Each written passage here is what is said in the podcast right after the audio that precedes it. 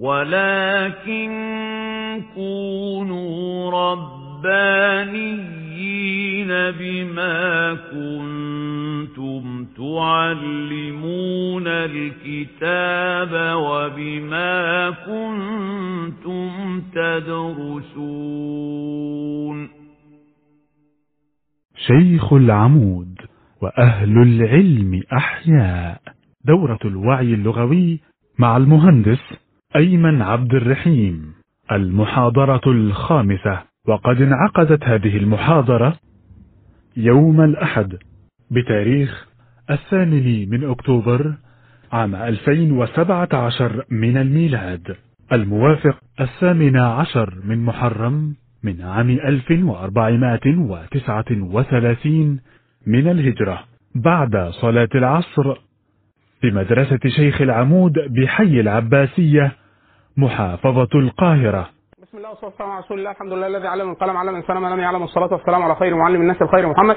وبعد فالكلام على اللغة كظاهرة إنسانية في تعريف أنا يعني دايما بحب يعني بحب أستخدمه اللي هو تعريف ابن جني. كان آه، بيتكلم على اللغة فيقول اللغة هي أصوات يعبر بها كل قوم عن أغراضهم. يا سلام يا أستاذ عاطف يا سلام. هي أصوات يعبر بها كل قوم عن أغراضهم. طيب أنا عايز أتعلم هذه اللغة. فأنا دايما التقسيم ال- الت- الت- التدريسي يعني دايما يقولوا أي لغة عبارة عن أربع مهارات أساسية. أي لغة هي عبارة عن أربع مهارات أساسية. فأنا لو عايز أتعلم أي لغة في الغالب هبذل جهد منظم جهد منظم تكراري في المهارات الأساسية اللي هم إيه؟ استماع تحدث قراءة الكتابه ملاحظة على الهامش عشان هتستمر معانا طول المحاضرة. آه، في فرق آه، ركزوا في اللي أنا بقوله مش اللي أنا بكتبه. لأن أنا في الغالب لما بكتب بكتب كلام غلط. إيه السبب؟ إن أنا ليا آخر 12 13 سنة ما بكتبش في الغالب بقلم ورقة إلا نادرا دايما بكتب على الكمبيوتر. خلاص؟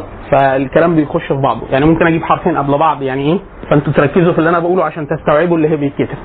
خلاص؟ فإحنا أي مهارة عشان أنا أوصل لدرجة ما من درجات الإتقان اللي هو ليه معايير دولية في الآخر رسين على إنه في أي لغة مبتدئ ومتوسط ومتقدم. درجات الإتقان دي آخرها في حاجة اسمها اختبار الكفاءة اللغوية لأي لغة، كل لغة ليها اختبار كفاءة لغوية، بتقول إن حضرتك موجود في أي درجة من الإتقان دي، اللي هو المبتدئ والمتوسط والمتقدم، وكل مستوى مقسوم لقسمتين، أي لغة أي لغة فيها هذه القسم، وكل مستوى من المستويات دي ليه توصيف معروف هنشرحه لكم على المجموعة اللي هو إيه؟ هو أنا في المستوى ده بكون بعمل إيه؟ إيه اللي أنا بأديه؟ اللي هو الأداءات يعني أنا بعرف أقرأ إيه بعرف أتكلم كام حصيله اللغات الغارب كام كلمة آه في لغات لو فيها رموز مخصوصة زي اللغة الصينية أو اللغة اليابانية يقول لك اللي هم مثلا في اختبار الكفاءة اللغوية خمس مستويات عندهم جوه المستوى خمس جوه اللغة خمس مستويات المستوى ده يكون في الغالب المتقن للمستوى أو المتجاوز للمستوى يكون معاه ألف كانجي رمز. غير الكلمات العادية. ففي لغات ليها حاجة مخصوصة. لكن الشاهد إن أنا إيه كل مستوى ده يعبر عن إيه؟ درجة إتقانتك للمهارات الأربعة. خلاص؟ وإيه؟ الحصيلة اللغوية أو الحصيلة من الرموز المخصوصة. لو أنت في لغة زي الكورية أو اليابانية أو الصينية هم دول لوحدهم يعني في الدنيا. باقي اللغات ما فيهاش ما فيهاش المشكلة دي. خلاص؟ طيب. أنا عايز اعمل دول بس إحنا في الوقت الحالي عايزين نعمله بسرعة بسرعة لأسباب متعلقة بالو... ال... إن إحنا حاليا يعني المتوفر لنا كم حاجات مه... كم مصادر لغوية كتيرة وعايزين نوصل لدرجة مرضية في اللغات بسرعة بحيث أنا مش عايز أقعد مثلا خمس سنين عشان أتقن لغة. أنا مش أنا عايز آخد فكرة وأشتري بكرة. يعني إيه؟ يعني يعني خلاص. بس الفكرة اللي أنا عايز آخدها دي يعني عايز أبقى واقف هنا مثلا تقريبا في أي لغة.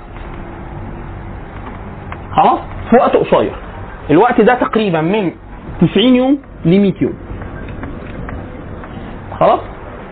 ده يعني ترند مشهور جدا اللي هو إيه إتقان أي لغة في ثلاث شهور. في ناس هتلاقيه كاتب إتقان أي لغة في 90 يوم. كلمة الأ- بالأيام آه، ليها وقع آه، يعني إيه آه، ألطف. برغم إن هم ثلاث شهور. يعني برضه مش خلاص؟ في ناس يقول لك ثلاث شهور ونص. في ناس يقول ست شهور. بس هي الفكرة في إيه؟ هو أنا لو وصلت لمستوى متوسط بي 2 متوسط عالي. في أي لغة؟ ده معناه إن أنا إيه؟ بتكلم وأكتب وبعمل محادثات ويعني وأعرف أروح البلد دي وأزور وأشتري ويعني يعني أعرف أتحرك باللغة دي. فده حاجة كويسة جدا وإيه؟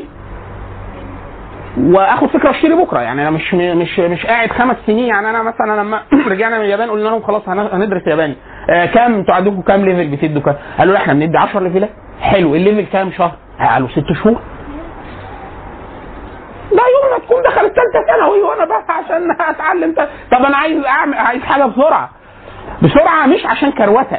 يعني أنا هاب إن البرنامج ده هيقول لك إيه؟ أنت هتذاكر خمس ساعات في اليوم. ماشي. بس ليه إيه؟ خمس ساعات ومعايا لغة؟ لمدة 90 يوم. ده حاجة يعني حاجة ممتازة جدا. اللغة دي لوحدها إحنا هنقول بعد كده في المحاضرة بتاعت اللغة والاقتصاد إن أنا لا لغه معايا معايا معايا كنز معايا شغل معايا معايا حاجات يعني اللغة دي معايا حاجة كبيرة مش قليلة. ده أحيانا بتبقى أبرك من الليسانس والبكالوريوس اللي مع اي حد سواء أي لغة لغة صناعية أو لغة طبيعية. اللي إحنا اللغات اللي بنتكلم عليها لغات طبيعية.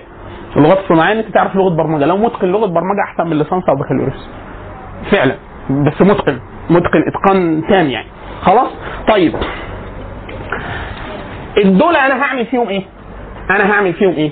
فانا عايز في اي لغة في اي لغة عايز إيه كل من في كل دول؟ وده اللي إحنا إيه؟ ممكن نوفره في اي لغة. في اي لغة يعني إيه؟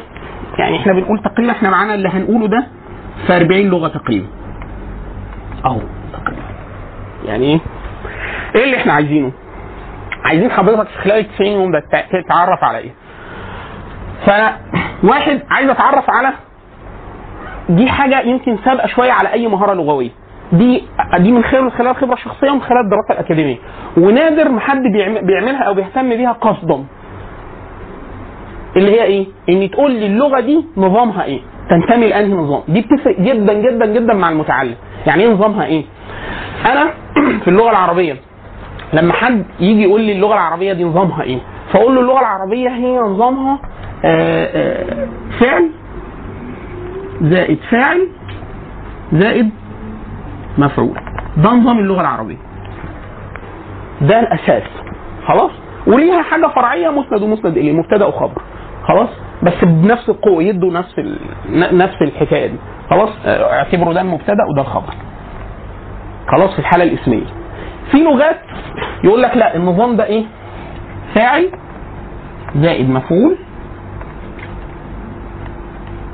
زائد فعل. إيه اللي أنت هتستفاده؟ بسم الله الرحمن الرحيم لما تبقى عارف اللغة دي إيه؟ أنت دي قاعدة أنت أي لغة بتعمل مقارنات في أول الأمر بدون أن تقصد بلغتك الأم. تقول آه هي دي اللي هي اللي هي معكو آه اللي هي دي مقلوبة. عشان كده إحنا وإحنا بنتعلم إنجليزي بنحس مثلا إن علاقه الاضافه مقلوبة. يعني أنا عايز في العربية مثلا بقول الكتاب محمد. فأقول كتاب؟ يعني دي مفهوم الكتاب أهو. مفهوم ذهني. وبعد كده أقول إيه؟ محمد فخصصه. إحنا بنبدأ بالح... يعني بحاجة عامة ونخصصها. هم يقولوا إيه؟ محمد أيوه له بوك. فاللي هو إيه؟ هما مقلوبة. الفرنساوي معدولة. الفرنساوي في الغالب بيعدلوا الكلام عادي زينا لأن الفرنساوي مش من الأسرة بتاعت اللغة الإنجليزية. لما أنا بعرف ده من الأول خالص خالص مش لازم أعرفه معرفة تفصيلية. أعرف موقع اللغة دي مني. مش من أي لغة ثانية مني أنا. خلاص؟ فهبقى حاسس إن معدول أو مقلوب أصل ممكن يكون الإنجليز وهم بيشرحوا لغة يقول لك اللغة دي مقلوبة بالنسبة لهم. اللي هي إيه؟ اللي هو إحنا. اللي هو إحنا معدولين. خلاص؟ أو لغة ليها نظام خاص. يعني مثلا فكرة الشقلبة دي دي اللغات الإلصاقية أو اللغات اللي هو إيه؟ التركي والمنغولي والمنشوري والياباني. اللي هو أنت بتبقى قاعد هات يا ابني نزل شاي لغاية ما نعرف إيه اللي عمله. الفعل فين الفعل؟ يعني أنا ما أعرفش محمد وقصة وكتاب وحاجات كتير. عمل إيه؟ باعه حرقه اراه لا يعني هو فين الفعل؟ فين ال... أنا ما لسه مش عارف. خلاص؟ فدي أسرة كاملة اسمها اللغة الالصاقيه أو اللغة الإلط- ال- الأسر الإلطائية أو الالصاقيه منها كذا لغات. لو أنا عارف بسم الله الرحمن الرحيم إن اللغة كده يبقى أنا إيه؟ أو معدولة أو مقلوبة. بالنسبة لي. أو اللغة مثلا ما فيهاش اي ما فيهاش اطلاقا جمل فعلية. مثلا زي اللغة الإنجليزية. ما فيش جملة في الغالب طبيعية بدون أي حاجة تبدأ بفعل في اللغة الإنجليزية. إحنا عندنا في جمل تبدأ باللغة فأنا لو عرفت واحد أهو ده قبل نظام اللغة يبقى أنا كده إيه؟ يا ريت يكون حد شرحه بالعربي. يا ريت. ليه؟ يعني يقول لك إن اللغة دي يا إخوانا عشان هيشرحها بأنهي مصطلحات؟ بيشرحها لك إحنا. يعني إحنا مثلا بنقول إيه؟ آه مبتدأ خبر. اللي هو إيه المبتدأ والخبر؟ يعني إيه؟ لو أنا مثلا جملة جملة جملة آه، لغة آه لغة إنجليزية وقلت فعل. كلمة فعل لما واحد إنجليزي تيجي في ودنه غير لما تيجي أنا في اذني عربي، أنا فعل عندي اللي هو الخبر. محمد قائم. قام محمد. قائم دي خبر. قام محمد قام خبر. بس في صورة فعل. خلاص؟ فأنا هفهمها لو حد شرحها لي باللغة العربية، فأنا لو واحد عايز أميز اللغة دي إيه؟ أي نظام. اثنين عايز أعرف الحروف. الحروف بأنهي بأنهي شكل؟ الحروف ونطقها والقاعدة الخاصة بتاعتها القاعده الشاذة مش مهم مش مهم يعني في أحيانا الناس بتكتفي بشكل ال- ال- الحروف لازم يسمعها ادائيا يعني إيه الناس بتوع أهل اللغة بينطقوها إزاي؟ لأن في حروف كتير جدا كتير جدا. في لغات لأن معظم اللغات تقريبا في لغات زمان كانت بتتكتب بطريقة ثانية وبعد كده بقت بتتكتب باللاتيني. فالحروف نفسها شكلها زي الإنجليزي بس نطقها مختلف تماما عن الإنجليزي. معظم اللغات كده. حتى في لغات تنتمي للعالم الإسلامي اتكتبت كده. إحنا حاليا بنعمل كده في الفرانكو. يعني اللي هو إيه جايين على كده. خلاص فأنا عايز أعرف إيه؟ ده. بس هنا حاجتين. اللي هو إحنا بنسميه أحيانا هنا اللي هو الاستاتيكي والديناميكي يعني انت عايز تعرف الناس بينطقوا الكلام إزاي. مش مجرد الحروف متفصصة إزاي. زي مثلا لغة زي اللغة الإسبانية لغة زي اللغة الألمانية. مجرد معرفتك إتقان نطق الحروف كويس؟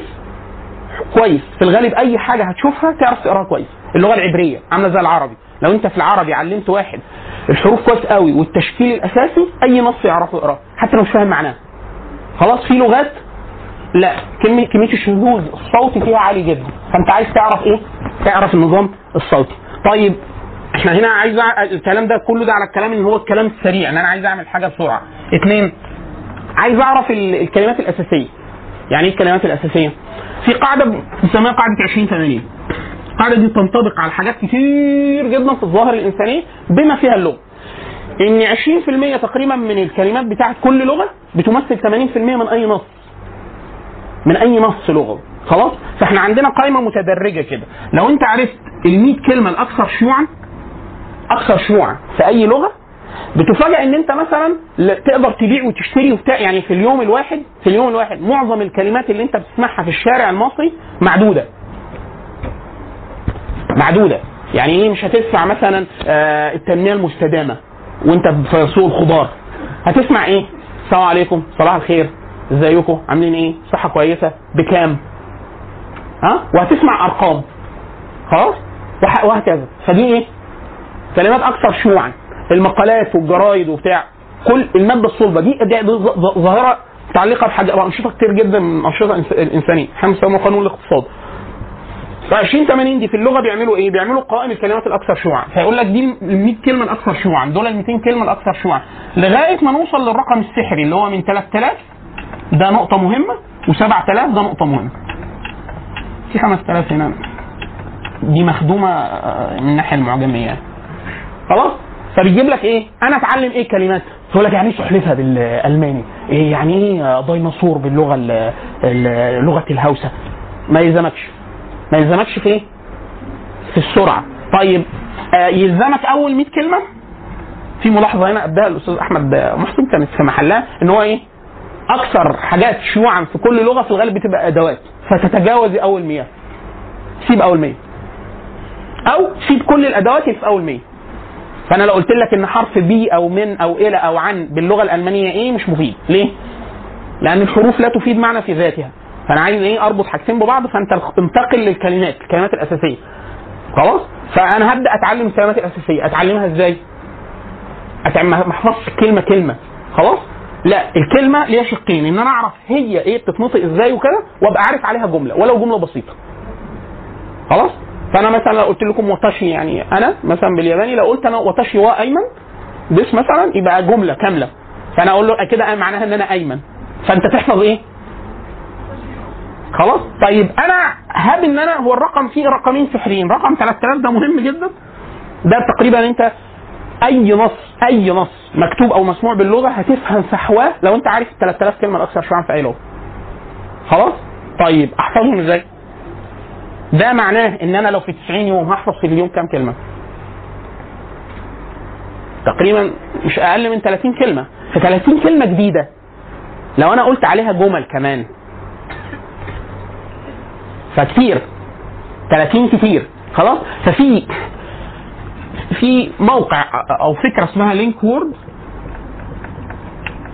خلاص الراجل ده عامل هي طريقة معروفة في مجال علم النفس المعرفي اللي هو إن أنا بربط لك الحاجات بحاجات هزلية عشان تحفظها بسهولة فأنا أقول لك مثلا آه، gato gato يعني؟ قط بالإسباني صح كده؟ أنا عايز أحفظها فيقول لك إيه؟ اعمل فكرة اعمل اعمل صورة. هو دي الكلمة ال Linkword دي هو الراجل بيزعم في الآخر لو انت اتدربت عليها. وأنا يعني ليا بعض الت- التجارب في بعض اللغات بالطريقة دي. آه، الراجل صادق لحد كبير جدا. آه، اللي هو إيه؟ ان ممكن تحفظ 100 كلمة في ساعة ساعة ونص. من أي لغة. من أي لغة. بالطريقة دي. بس عيبها الأساسي الحالي إيه؟ إن هي معمولة كلها على اللغة الإنجليزية. يعني بتسهل لواحد عارف الكلمات الإنجليزية. خلاص؟ ممكن تتطور شوية لو انت عملتها على لغتك. هو ده مشروع يعني ينفع يتعمل في حد يعمل ده. فهو مثلا الجاتو انت عايز تحفظ ان قطة آه يعني فيقول لك إيه؟ تصور قطة عليه السلام ورحمة الله. قطة هربانة آه خطفت حتة جاتوه ماشيه بيها. فاحفظ الشكل ده.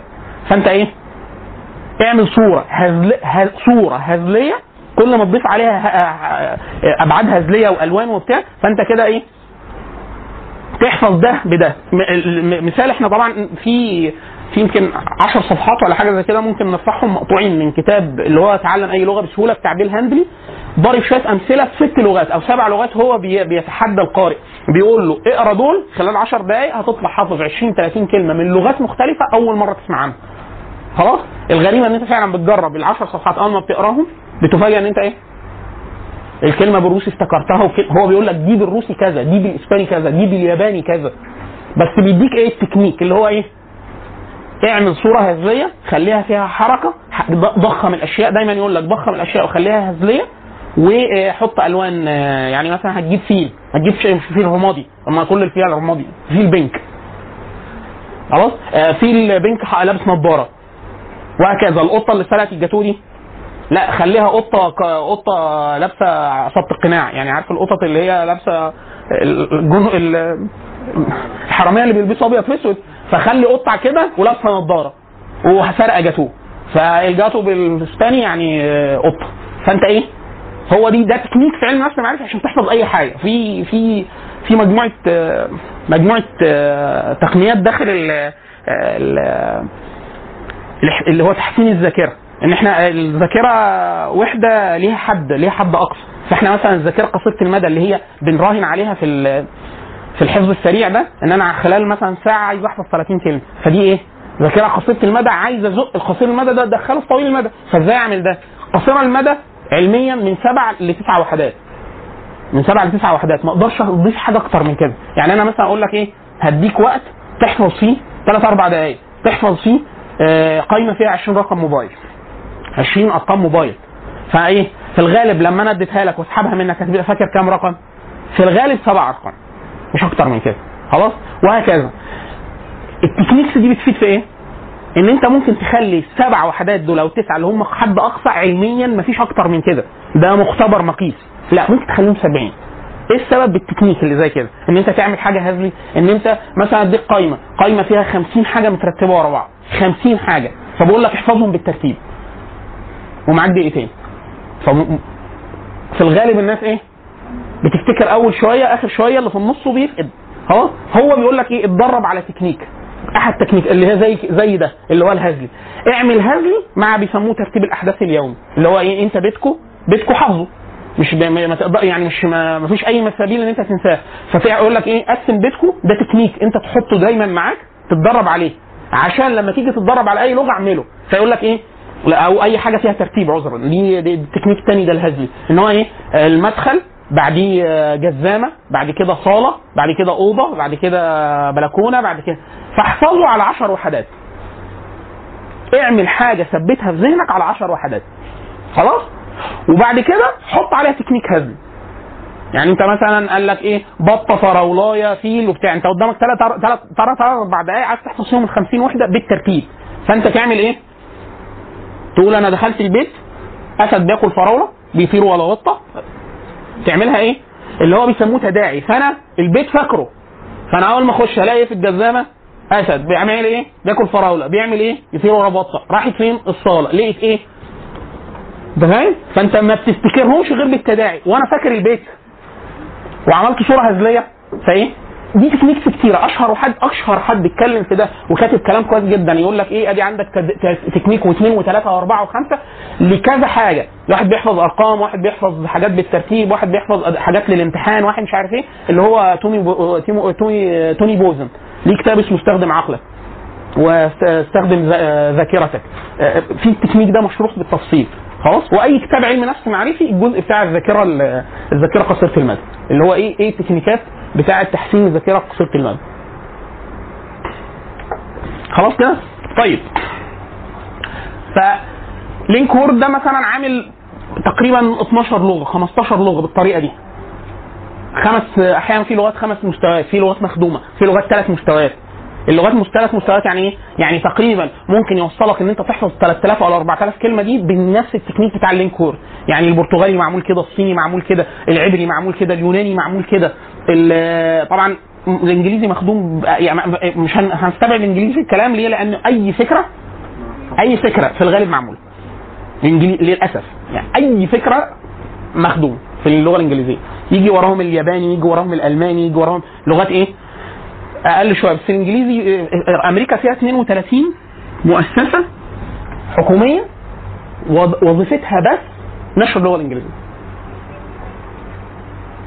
32 مؤسسة. خارج أمريكا. في أمريكا أمريكا فيها 32 مؤسسة 32 مؤسسة حكومية. وظيفتها نشر اللغة الانجليزيه داخل؟ لا لا في الخارج. الخارج. فهو بي- بيتيح أي شيء ممكن تتخيله. قصص مقروءة قصص أطفال مقروءة أفلام مترجمة آه، أفلام مدبلجة مقالات مقروءة مش عارف ألعاب للأطفال تعليم اللغة باللغة ب... أي فكرة ممكن تخطر على بالكم هتلاقوا معمولة باللغة الإنجليزية للأسف. إحنا بنقول ليه للأسف؟ لأني المفروض أي حد بيحترم لغته بيعمل الجهد ده. يجي بعدهم الألماني يجي بعدهم يعني في لغات تانية بس طبعا الأمريكا اللي بتصرفه على اللغة عايز ميزانية مهولة يعني. هو business طيب نفس الكلام اللي إحنا قلناه في الكلمات؟ نفس الكلام طب الكلمات دي بتتلقي إزاي؟ الكلمات دي. Linkword على طول شغال بس Linkword مش شغال على الكلمات شيوعا بس هو شغال على التكنيك. هو Linkword شغال على الكلمات الأساسية. الكلمات الأساسية إيه؟ أنا هحفظك أيام الأسبوع والألوان والأرقام وأسماء الحيوانات الأساسية وبتاع فأنت بتبقى عندك حصيلة سريعة جدا بس من الميزة الأساسية على الإطلاق في Linkword إيه؟ سريع جدا جدا. يعني الراجل فعلا بيقول لك أنا خلال ساعة ساعتين ممكن أحفظك فعلا أكتر من 100 كلمة. فبالط... يعني أنا إيه؟ لو أنا ماشي بالطريقة دي هبقى حاسس نفسي إن أنا إيه؟ بنجز بسرعة كبيرة جدا.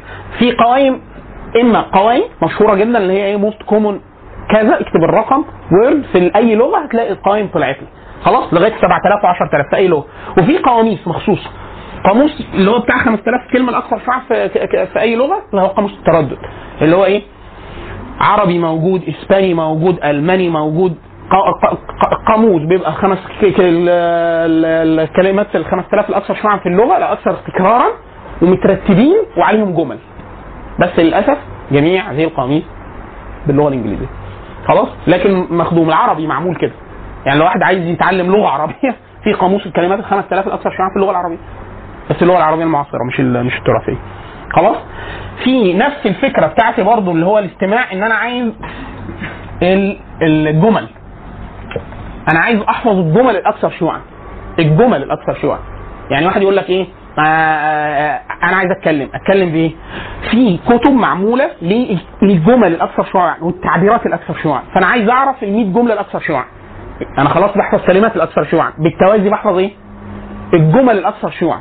إيه اللي زي ما إحنا زي ما إحنا بنقول كده صباح الخير وازيك كنت عامل إيه والساعة اللي هي الحاجات الأساسية بحيث إن أنا في وقت بسيط جدا أستطيع إجراء محادثات ومحادثات آه، في أمور مشتركة مع أي حد ناطق بهذه اللغة. خلاص؟ طيب. آه، في الاستماع برضه أنا عايز إيه؟ عايز نصوص مقروءة بس على مستويات. يعني أنا عايز إيه؟ قصص أطفال مقروءة برتم بطيء واضح. حاجة أسرع. مقالات علمية. وهكذا. خلاص؟ آه، الميزة إن كل اللغات تقريبا اللي هم اللي إحنا بنقول اللي معانا ال material بتاعتهم ال 40 دول إن هو فيها حاجة اسمها graded readers ال graded ده مدرج كده يقول لك ده مستوى أول ده مستوى ثاني ده مستوى ثالث إيه؟ قصة أطفال مقروءة والنص بتاعها قدامك. يعني موجود ال PDF والصوت. قصة مستوى ثاني قصة مستوى ثالث وهكذا لغاية مستوى إيه؟ متقدم جدا. موجود في معظم اللغات اللي إحنا بنتكلم عليها أو معظم اللغات المتعارف اللي في الغالب أمنياتكم هتبقى بتحو... بتل... بت... حواليها خلاص كده طيب التحدث كل تقريبا في أكتر من ست لغات أو ست ست مواقع تقريبا أو 10 مواقع في بتاع التبادل اللغوي، تبادل اللغوي يعني أنت إيه؟ أنا بتدرب بحفظ الكلمات والجمل وبتاع، عايز حد أجرب فيه. بس عايز حد بيتكلم إيه؟ صيني، عايز حد بيتكلم كوري، أجيبه منين ده؟ اشتريه منين؟ خلاص فالمواقع دي ميزتها إن فيها تبادل لغوي، أحيانا ببلاش واحيانا إيه؟ واحيانا مدفوع، ده موجود وده موجود، أنا عايز أخش اتكلم حد واحد يكون عايز يتكلم عربي؟ خلاص؟ فأنا أخش ممكن أساعده. وأنا عايز حد يساعدني إن أنا أتكلم إسباني أتكلم برتغالي أتكلم ألماني أتكلم صيني أتكلم كوري. بس إيه؟ يعني تكون انت احترم نفسك تكون انت حفظت لك كام جملة كويسين بحيث إيه ما تتعبش مع الراجل كده انت داخل صم وبكم. يعني مش كده لغة إشارة مش خلاص. في مواقع تبادل لغوي. ده أنا ارفعها لكم اللي هو أشهر ست أو 10 مواقع تبادل لغوي آه، مجاني. يعني واحد بيبقى عارف إن أنت داخل بتتعلم ياباني وعايز أقول له بسم الله الرحمن الرحيم إزيكم؟ عاملين إيه؟ أهل اليابان كلهم بخير بتاع. هو عارف إن أنا داخل اللي هو إيه اي دز يعني يعني عارف إن أنا بتدرب فهو الراجل داخل عصر على نفسه ليمون وعارف إن أنت هت هت هت يعني هتؤذي أذنيه. بكلام مش موجود في اللغة بس هو هيساعدك ويصحح لك. ويقول لك ممكن دي بتتنطق إزاي وكده. الناس عارفة إن المواقع دي معمولة عشان كده. خلاص؟ في برامج تفاعلية. كتير منها نسخ على ال- ال- الموبايلات. ميزتها إن هي خدمة إن أنت تنطق الحاجة يقول لك صح ولا غلط. ده ده Memrise وده Duolingo وفي في حاجات interactive أشهرهم على الإطلاق اللي هم Rosetta Stone و Fluenz دول أشهرهم على الإطلاق. بس دول مخدومين وفي لغات مش كتير. يعني Fluenz مثلا فيها فرنساوي آه، فيها ألماني آه، فيها صيني. آه، البنت اللي عاملة Fluenz نفسها هي بنت أمريكية متقنة للفرنساوي والصيني أنا جربت الفرنساوي فترة يعني من كذا مستوى. آم، يعني أنا في رأيي الشخصي هو أعلى أعلى من Rosetta Stone. ميزته إن هو إيه التفاعلي إيه؟ إن هو بيديك تدريبات كتير وأنت شغال فهو وأنت شغال. أنت عمال تكرر هو متصمم ده اللي ال hidden بقى اللي جوه إن هو متصمم على ال 5000 كلمة الاكثر شيوعا زي Memrise و Duolingo وبتاع إن هو متصمم أصلا ال levelات اللي أنت بتعديها والكلمات اللي يقول لك آه، كلمة كلمة كلمة يقول لك فين بقى الكلمة اللي أنا ف- اللي أنا فانت بتشاور له عليها بتاع هو أصلا بيدربك مش على أي كلام. لا على الجمل أكثر شيوعا وعلى الكلمات أكثر شيوعا خلاص؟ فميزته إن في كتير جدا بس أحيانا ما بيبقاش موجود في الموقع. بيبقى في ال smart phones. إن أنت تنطق الحاجة يقول لك لا عيدها حتى الجمل. وده للأسف مش مش مش كويس في اللغة العربية. كويس جدا في اللغات الأوروبية. يعني أنا جربت فرنساوي جربت إسباني إن أنا أنطق ال- العبارة يقول لي لا عيدها أنطقها عيدها أنطق يديني يقول لي أحسن من الأولانية. لا يديني أخضر يقول لي لا كده نطق سليم عدي حتى أنا جربت كنت إيه؟ يعني إيه؟ لأن أنا عارف التكنيك الهندسي اللي بيتعمل بيه. ففي مواقع عالية جدا. وفي مواقع آه آه، هو هي speech pattern يعني إيه؟ لو أنا قلت له ايقاع الحاجة يتعدي. بالرغم إن أنا ما نطقتهاش صح. فانا كنت اجرب أقول فيقول لي آه تمام. عبيط. يعني في مواقع لا حس- لا حساس اللي هو عارف اللي هو لما واحد يجي عايز يقول لك أي حاجة بالفرنساوي. الإيقاع ده هو أحيانا في speech pattern اللي هي متصممة اللي هو اللي عامل الشغل بتاع هندسه اللغة آه عامله كده. يعني إيه؟ لا مش مش في مواقع لا دقيقة جدا جدا. وبز... طبعا برضه مش محتاج أقول. إن الإنجليزي مخدوم جدا في ده. الإنجليزي في مواقع كتير جدا آه، تديله النص يقراه. نص آه، يعني اللي هو TTS text to speech يعني أنا أديله نص آه، مقالة أقول له اقرأ. اقرأ ده عايز أسمعه. جملة أشوفها بتتنطق إزاي. وهكذا. وإن كان كل مادة طبعا بيتحسن بيحصل له حاجة اسمها تنعيم أو tuning يعني. طيب. في ف- ف- ف- فكرة التحدث آه، في- دي فكرة مهمة وخاصة لو حد بيتعلم لغة لغرض إيه؟ يعني مش آه، غرض آه، ترفيهي. خلاص؟ إن هو يجيب محاضرات محاضرات صوتية محاضرات صوتية أو فيديو لعلم هو بيدرسه اتفضلي لو آه إيه؟ آه طب ما تفسحوا فيه هنا أهو. أهو ده آه، تفسحوا آه، وانضغطوا أيوه. بس كده. خلاص؟ آه فإن أنت تجيب مجموعة تجيب محاضرات تسمعها تستفاد محاضرات يعني أنت علم وتكون يا ريت مترجمة. يعني مثلا عارفين شمسنا العربية؟ شمسنا العربية مترجم كورسات كتير جدا. هي مبادرة عاملاها ملك ملكة رانيا ملك آه بتاعت الأردن. زوجة ملك الأردن. خلاص؟ فواخدين حاجات محاضرات من MIT في علوم مختلفة ومترجمينها. فانت بيبقى معاك ترجمة عربي. سبتايتل عربي وهو الراجل بينطق بالراحة الحاجة خلاص؟ فده مثلا في الإنجليزي مثلا. وانت تقدر تحفظ العبارة. يعني انت ده ده نصيحة في التحدث إن انت إيه؟ احفظ الحاجة وأديها. يعني هو اللي قاله انت كرره كذا مرة وقوم قوله. ولو عبارة عبارتين اتدرب كده اتدرب في نصوص حقيقية. ليه؟ لأني جزء كبير جدا من المحاضرات ميزتها إن المحاضرين دول بيبقوا محترفين يعني هو راجل وبيفهم وبتاع. فانت بتعرف إن المتحدثين بتوعت اللغة حتى بيهزروا إزاي. يقولها إزاي. يقول الحاجة. لما يجي يعرف بنفسه أنا فلان الفلاني. هو بيقول حتى ال... فانت حاول إيه؟ تحاكي نفسك واحد يقول لك طيب فين لغات تانية؟ أكتر لغات فيها محاضرات بعد الإنجليزي؟ اسباني يعني مثلا كورسيرا أو تيدكس أو بتاع. شوفوا اللغات. لو كم اللغات اللي ما... كم الكورسات اللي مرفوعه بالاسباني كثيره جدا. فانت أنا عايز إيه؟ حد يكون معمول له سبتايتل على اللغة. أنا ما بحبش الافلام. ليه؟ لاني لغة الافلام لغة مخصوصة. خلاص؟ واحيانا بتبقى لغة شارع. خلاص؟ ممكن افلام وثائقية. حلو؟ ماشي. افلام وثائقية كويس. طبعا هنيجي المستوى تاني اللي هو في القراءة والكتابة. لا آه، دي ما الحمد لله محلولة. ليه؟ لأنه ما فيش لغة مش مترجم ليها القرآن. أو الإنجيل. خلاص؟ فأنا عايز أتدرب على نص مقروء ومكتوب. خلاص؟ فأنا هجيب إيه؟ أجيب المصحف. أجيب المصحف. بس دي عايز أصلا بعد إتقان اللغة العربية. إن هو تبقى إيه؟ عايز نص مكتوب آه، مترجم للغتك وحاجة مخدومة جدا بمعانيها بشرحها وبتاع. بس دي يمكن في مستوى تاني. طيب. ال ال- اضيف مستوى القراءة. إن أنا عايز عايز أقرأ حاجة فكل اللي إحنا بنقوله ده ميزته إن هو مثلا الجمل الأكثر شيوعا والحاجات زي كده أو القصص اللي, اللي أنت بتسمعها أو كده إن أنت بتعود عينك على القراية. عينك على القراية. الوحدات الصوتية طبعا لأن في لغات فيها شذوذ صوتي ضخم زي الفرنسية مثلا. فأنت مثلا أحيانا في الفرنسية كلمة قدامك آخر ثلاث حروف مش منطوقين وموجودين. فأنت عايز إيه؟ لأن أحيانا بتقعد أنت سامع كتير سامع كتير. أول ما تشوف اللغة يا إيه ده؟ اللي هو إيه؟ فين الحرف؟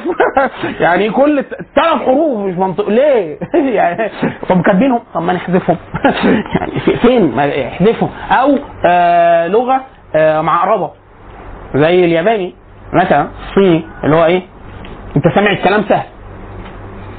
مكتوب قدامك في ناس أحيانا الياباني بيدر- أول مستويات بيدرسوها بالر- بالروماجي إيه، بيكتبوا بالإنجليزي. بيكتبوا نطق الحاجة. فأنا مثلا هقول watashi wa يكتب watashi بالإنجليزي. وا دبليو اي كده. فأنا حاسس إن أنا لما أشوف الياباني يعني هأقصر. اول ما أشوف مين ده؟ اللي هو إيه؟ اللغات رموزها مختلفة تماما. فهو إيه؟ أو العبري. لو واحد سمع عبري الأول أقول لك طب ما الرجالة تبعنا هم اخواتنا و... أنا بشوف اللغة. إيه ده؟ الرموز نفسها اللغة العبريه ما اتطورتش قوي في في الكتابة. ففي ف بالنسبة لنا العربي حصل له يعني تم تنعيمه بشكل غير عادي. اللغة العربية لو حد شاف إن العربية القديمة اللي كانت أيام النبي صلى الله عليه وسلم بتتكتب إزاي؟ شاف العربي دلوقتي. العربي كتب يعني حضارة ضخمة جدا كان بتكتب كل حاجة بتتفنن إن هي تكتب ده. فالمستوى الجمالي كان عالي جدا. فالعر... العبري لا اللغة لغة يعني تحسها بالرغم ان انت سمعتها سمعتها؟ لا هتحس إن أنت الموضوع إيه؟ غاية في البساطة لأن نفس الأسرة بس أول ما تشوف الرمز هتتخض. فال... ال- فإن أنا أشوف نص نص آه، أنا متعود عليه وهو مكتوب زي إيه؟ أنا دي جربتها مرة وغيرت دبلومة الترجمة وكانت مفيدة جدا بالنسبة لي. كتب السنة. أنا عايز إيه؟ أدخل كذا حاجة. حديث البخاري مثلا البخاري مترجم مسلم مترجم الترمذي مترجم موطأ مترجم. فأنا أجيب النص وعندي الصوت بتاعه عربي فأسمع نص عربي مقروء قراءة حسنة ونص نبوي واشوف الترجمة بتاعته. خلاص؟ ففي ده ده ده ده ده مفيد. الكتب المقدسة. مثل الكتب المقدسة ان هي إيه؟ برضه مخدومة جدا صوتي. فحاجه مكتوبة وبرضه إيه؟ يعني في قدر قدر كبير مشترك. يعني حاجة يعني أنا كمسلم مش مش الموضوع مش بعيد عني يعني. والكتب اللغات المعربة لو حد فيكم ما عرفش حد كتب سنسكريتي ولا لأ. آه، سنسكريتي لغة مقدسة. فمكتوب بيها الكتب المقدسة بتاعت الهنود فمخدومة. وهي اللغة تبدو معقربة قوي في الكتابة. لو واحد ركز دقيقتين يفاجئ إن هي آه، إن هي سهلة.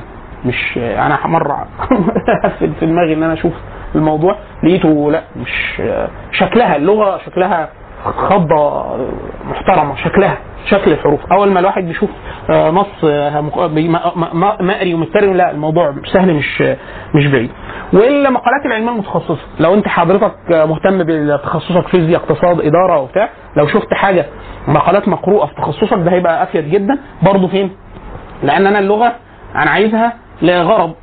فأول ما أخش في الغرض على طول يبقى أنا إيه؟ اللغة للحاجة اللي أنا عايزها عليها.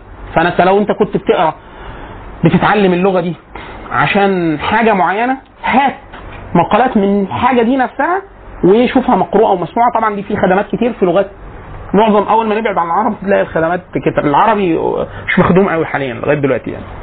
خلاص؟ طيب. آه طيب لينك وورد ماشي. آه نصيحة آه كل اللي إحنا قلناه اجمالا ده آه عايزين في الأول تقروا حاجة كتاب يكون حد. آه أنا برشح كتاب بعينه. آه مثل إن هو مترجم للعربي فبيسهل علينا اللي هو تع- تعلم أي لغة جديدة بسهولة. آه هو بتاع آه، بيل هاندلي مثل الكتاب إن هو مترجم للعربية وصاحبه تقريبا يعني جرب إن هو يتعلم 15 لغة تقريبا. فبيتكلم عن إيه؟ عن تجربة تعلم أي اسم الكاتب بيل هاندلي مرفوع PDF for free على هنداوي طبع الكلمات ترجمة الكلمات اللي هم هنداوي يعني. خلاص؟ آه ليه؟ بردانين؟ لا شوفي أنا قلت أنا حران.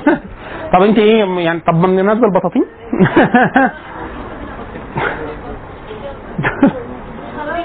صعب. في آه آه، أيوه حد يديها حاجة تتغطى بيها. آه، فالكتاب ده ميزته إيه؟ آه، يعني إن هو واحد ان هو كتاب صغير. يعني لا يتجاوز آه، 200 صفحة أو 200 صفحة من قطع صغير فيعني آه، ميزته إن فيه techniques كتيرة جدا. أسماء ومواقع. خبرة راجل جرب كذا لغة. خلاص؟ وده اللي هنحيل عليه ده اللي هنقطعه لازم ده هنرفعه. حتى تكليف الناس تقراه اللي هو شرح آه، فكرة Linkword. اللي هي إيه؟ اللي هو التكنيك اللي هو حفظ الكلمات بالشكل الهزلي في 10 ورقات يمكن أو أقل. فيهم الشرح ده. نفسه ما ضارب مثال بإيه؟ ب 10 لغات ولا حاجة. يعني واحد يقول لك إيه، أنا اعلمك دلوقتي 10 كلمات روسي. طب ما أعرفش روسي. بال Linkword بيجرب يقول لك إيه بص يديك التكنيك بي... آه، فميزته إن هو إيه حد جرب الحاجة مش بيتكلم عن حاجة كده يعني إيه يقول لك يمكن تنفع. لا لا هي نفعت وجربها. خلاص؟ آه هو موقع وبيتباع الحاجة بتاعته. خلاص أنا تقريبا معظم الحاجات اللي هي بتتباع يعني جبت يعني لقيتها من غير آه، فلوس. اللي بدور عليها بفلوس شكلها هنجيبها اللي هي العبري. عاملين مستوى منهم. آه، نازلين نسخة demo بس بس آه، عايزين هو كلهم على بعض. لو حد عايز يشتريهم ال 15 لغه مثلا تقريبا يتكلفوا 500 جنيه ولا حاجة. حتى ممكن ممكن نعمل نتفاهم في ده نجمع فلوس وننزلهم كلهم. ننتفع بيهم يعني. لأن هو إيه في لغات مخدومة قوي فيه. مستوى واثنين وثلاثة وأربعة وخمسة. ده ف Linkword ف Linkword آه يعني يقول لك برتغالي إسباني صيني آه، صيني Cantonese و Mandarin مخدوم آه، Greek آه، عبري بتاع. بس الكل عشان هنا ملاحظة كل لغة الشرح إنجليزي.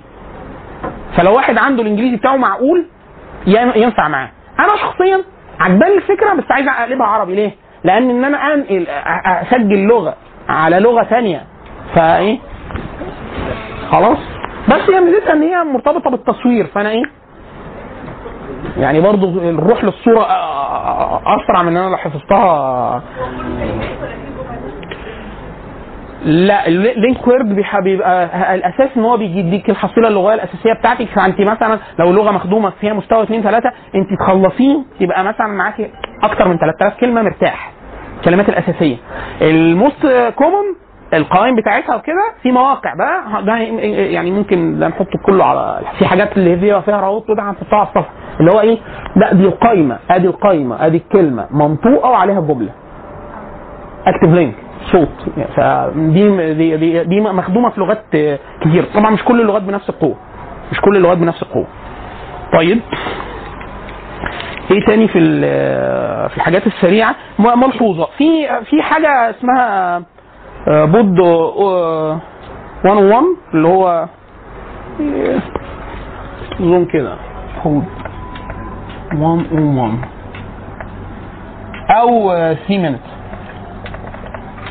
اللي هو لغة كذا في ثلاث دقائق آه، بود 101 في في لغات كتيرة جدا. ميزته إن هو بيبقى عامل إيه؟ فيديوهات معدودة؟ فيديوهات معدودة. بيقول لك إيه؟ اللي هم التعبير الاكثر شيوعا اللي هو أنا عايز أقول إيه؟ أهلا أنا اسمي كذا ال- الأيام الأساسية الألوان الأساسية بتاع. طبعا في لغات بتبقى مخدومة زيادة. فيقول لك إيه 25 نكته الاكثر شيوعا. ال 25 جملة الاكثر شيوعا. ال 25 جملة اللي أنت قلتها لأي حد متحدث أصلي هيقول لك إيه ده؟ آه، ما شاء الله لغتك ممتازة جدا اتعلمتها إمتى وبتاع. لأن حاجات يعني إيه؟ يعني زي أنت مع لما واحد يكون نعلمه آه، آه، عربي فيقول له يقول واحد آه مرحبا أهلا وسهلا. خلاص؟ فماشي. لكن لو حد علمه إيه؟ حاجة اللي هو إيه يعني إزيكم شرفتونا منورين ربنا يعمر بيتك. يعني إيه ده صايع ده بس. يعني ده جاي ده, ده من إمتى موجود في مصر؟ في واحد صديقنا كان تونسي اتعلم العامية بسرعة فكان في, ناس ما بتقفشوش بسبب إن هو إيه لقط الكلمات اللي هي إيه اللي هي اللي فما بيسألش الكلام آه، دي يعني آه، آه، بكام هذه؟ بكام؟ بكام دي يعني إيه؟ لقط بسرعة طريقة النطق والكلام الجمل الأساسية. قولي. المواقع آه، ما هو ما هي الس- الس- السؤال لو هو الموقع لوحده لوحده هو اللي هيعمل ده هو اللي هيعمل ده كل ده مع بعض. هل المواقع دي فيها جرامر؟ آه، ده سؤال كويس. مواقع دي فيها جرامر. معظم اللي إحنا قلناه مبني على نظريات تواصليه يعني ملوش دعوة خالص بال بال بال بالقواعد. ملوش دعوة خالص بالقواعد. ليه؟ لأنه بيقول لك إن أنت عايزة إيه في الثلاث شهور؟ عايزة مستوى لغة تخصصية ولا وظيفية؟ وظيفيا أنا عايز. يعني أنت مثلا لو جبتي واحد ألماني ولا فرنساوي ممكن تمتحني فيه قواعد ما يبقاش قوي. فعلا. زي واحد عربي. يعني لو أنت واحد مصري أنا عايز اعلم واحد العامية. فانت هيقول له إيه بص إحنا بننفي إزاي؟ بنقول إيه؟ آه مش هقول.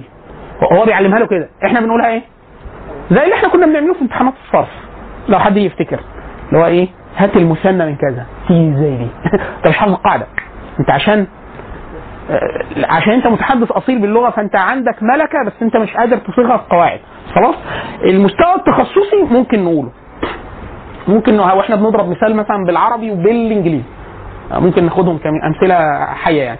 آه، اللي هو إيه؟ أنا عايز في السكة أعرف آه، أعرف قواعد وده مهم جدا على فكرة إن هو إيه؟ بس قواعد بأنهي طريقة؟ بالظبط بالظبط اللي هو إحنا بنسميه النحو الوظيفي. مش التخصصي مش التخصصي خلاص؟ يعني مثلا في الإنجليزي أي كتاب قواعد إنجليزي هيبدأ بإيه؟ الأزمنة البتاع. أنا عايز أقول جمل. أنا حافظ جمل بالفعل. ما هو دي المشكلة. هنا هنا القاعدة هنا أنا من أول لحظة يعني في مثلا آه، أنا في شوية حاجات هوريها لكم آه، يعني هوريكم مقاطع منها عشان الناس تبقى عارفة هو إيه ده أهمية الحاجة. بنسلر بنسلر من أحسن من أحسن ال- الحاجات اللي يعني كان قديم شوية بس مميز جدا. بنسلر طريقة لتعليم أي لغة بسرعة. خلاص؟ فبنسلر ميزته إن أنا من أول بسم الله الرحمن الرحيم كجمل يعني أول حاجة أنا أول يوم هحفظ ثلاث جمل ولا أربع جمل. خلاص؟ يعني هعمل محادثة. بس أنا ما أعرفش قواعد أنا ما أعرفش قواعد خلاص؟ فأنا عايز بجانبها إيه؟ كتاب بتاع قواعد وظيفي. زي ما بالظبط أنا مثلا لما هنحل مثلا في اللغة الإنجليزية في كتاب اسمه تعلم اللغة تعلم الجملة الإنجليزية في 30 دقيقة.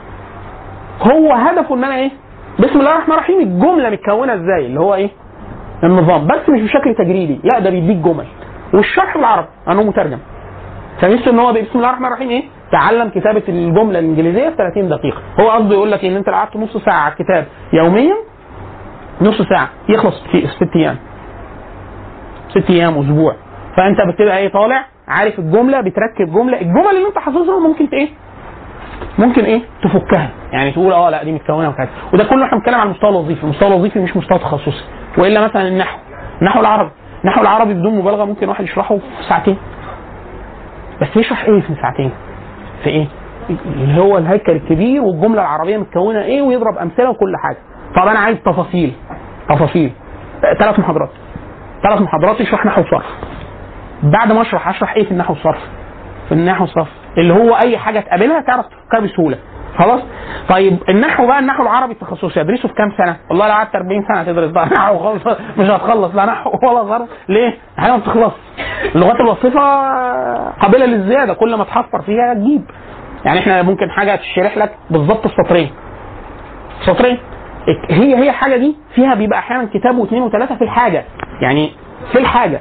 أنا فاكر زمان حد من مشايخنا كان بيشرح لنا نحو فبيقول إيه؟ شرح أنواع الت- التنوين. وقال ست أنواع مشهورين وبتاع وبعد ما شرحهم قال طبعا التنوين إحنا بنقول ده دلوقتي في مستوى الطالب المبتدئ وإلا التنوين إحنا ممكن نقعد شهر كل يوم محاضرة ما نخلصش.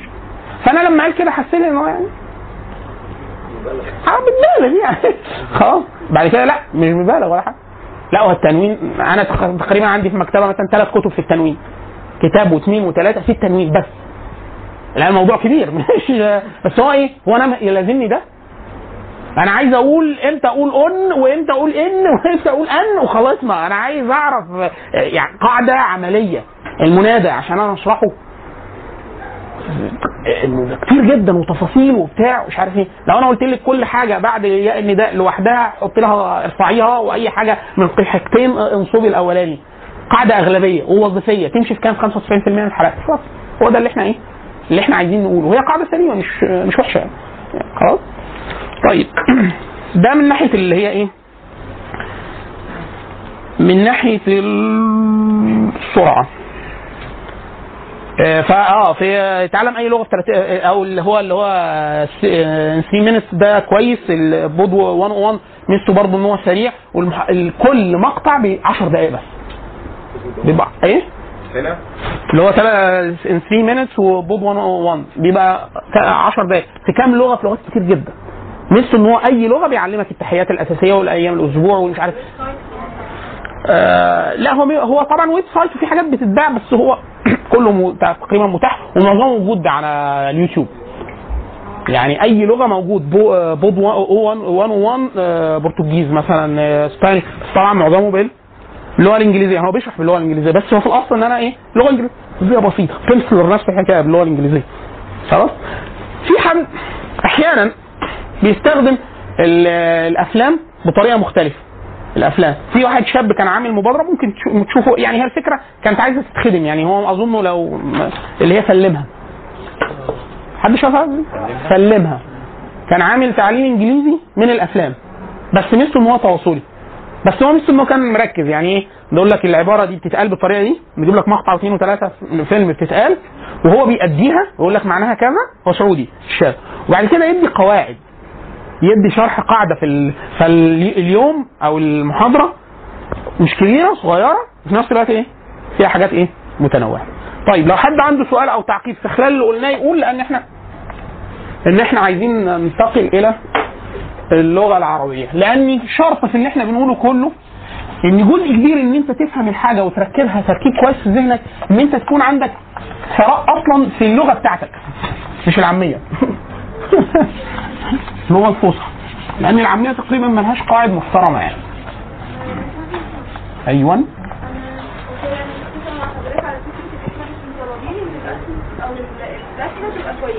لا في ده هيبقى كويسة لأن هو لسه هنقول هقول لك تفاصيل دلوقتي إن اللي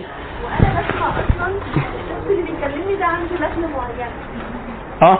وارد دي العامه للبلد لا في الغالب اللي بيعلم بيعلم اللغة الأساسية. يعني مثلا ال accent الأمريكي ال accent البريطاني الحاجة الد... ال... على حسب على حسب انت عايز تتعلمي إيه. يعني يعني مع- معظم الناس معظم الناس في العالم ال accent الأمريكي هي الأكثر شهرة بسبب الأفلام وبتاع. خلاص؟ أكثر ال accent البريطاني تحس إن هو ناس وقور بيتكلم فصحى مثلا حاجة زي كده مم.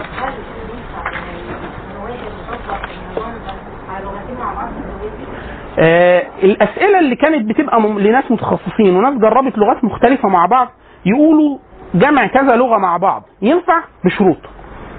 ينفع بشروط. والشروط الأساسية إن هم ما يكونوش من نفس الأسرة. يعني مثلا هتعلم برتغالي وإسباني مع بعض.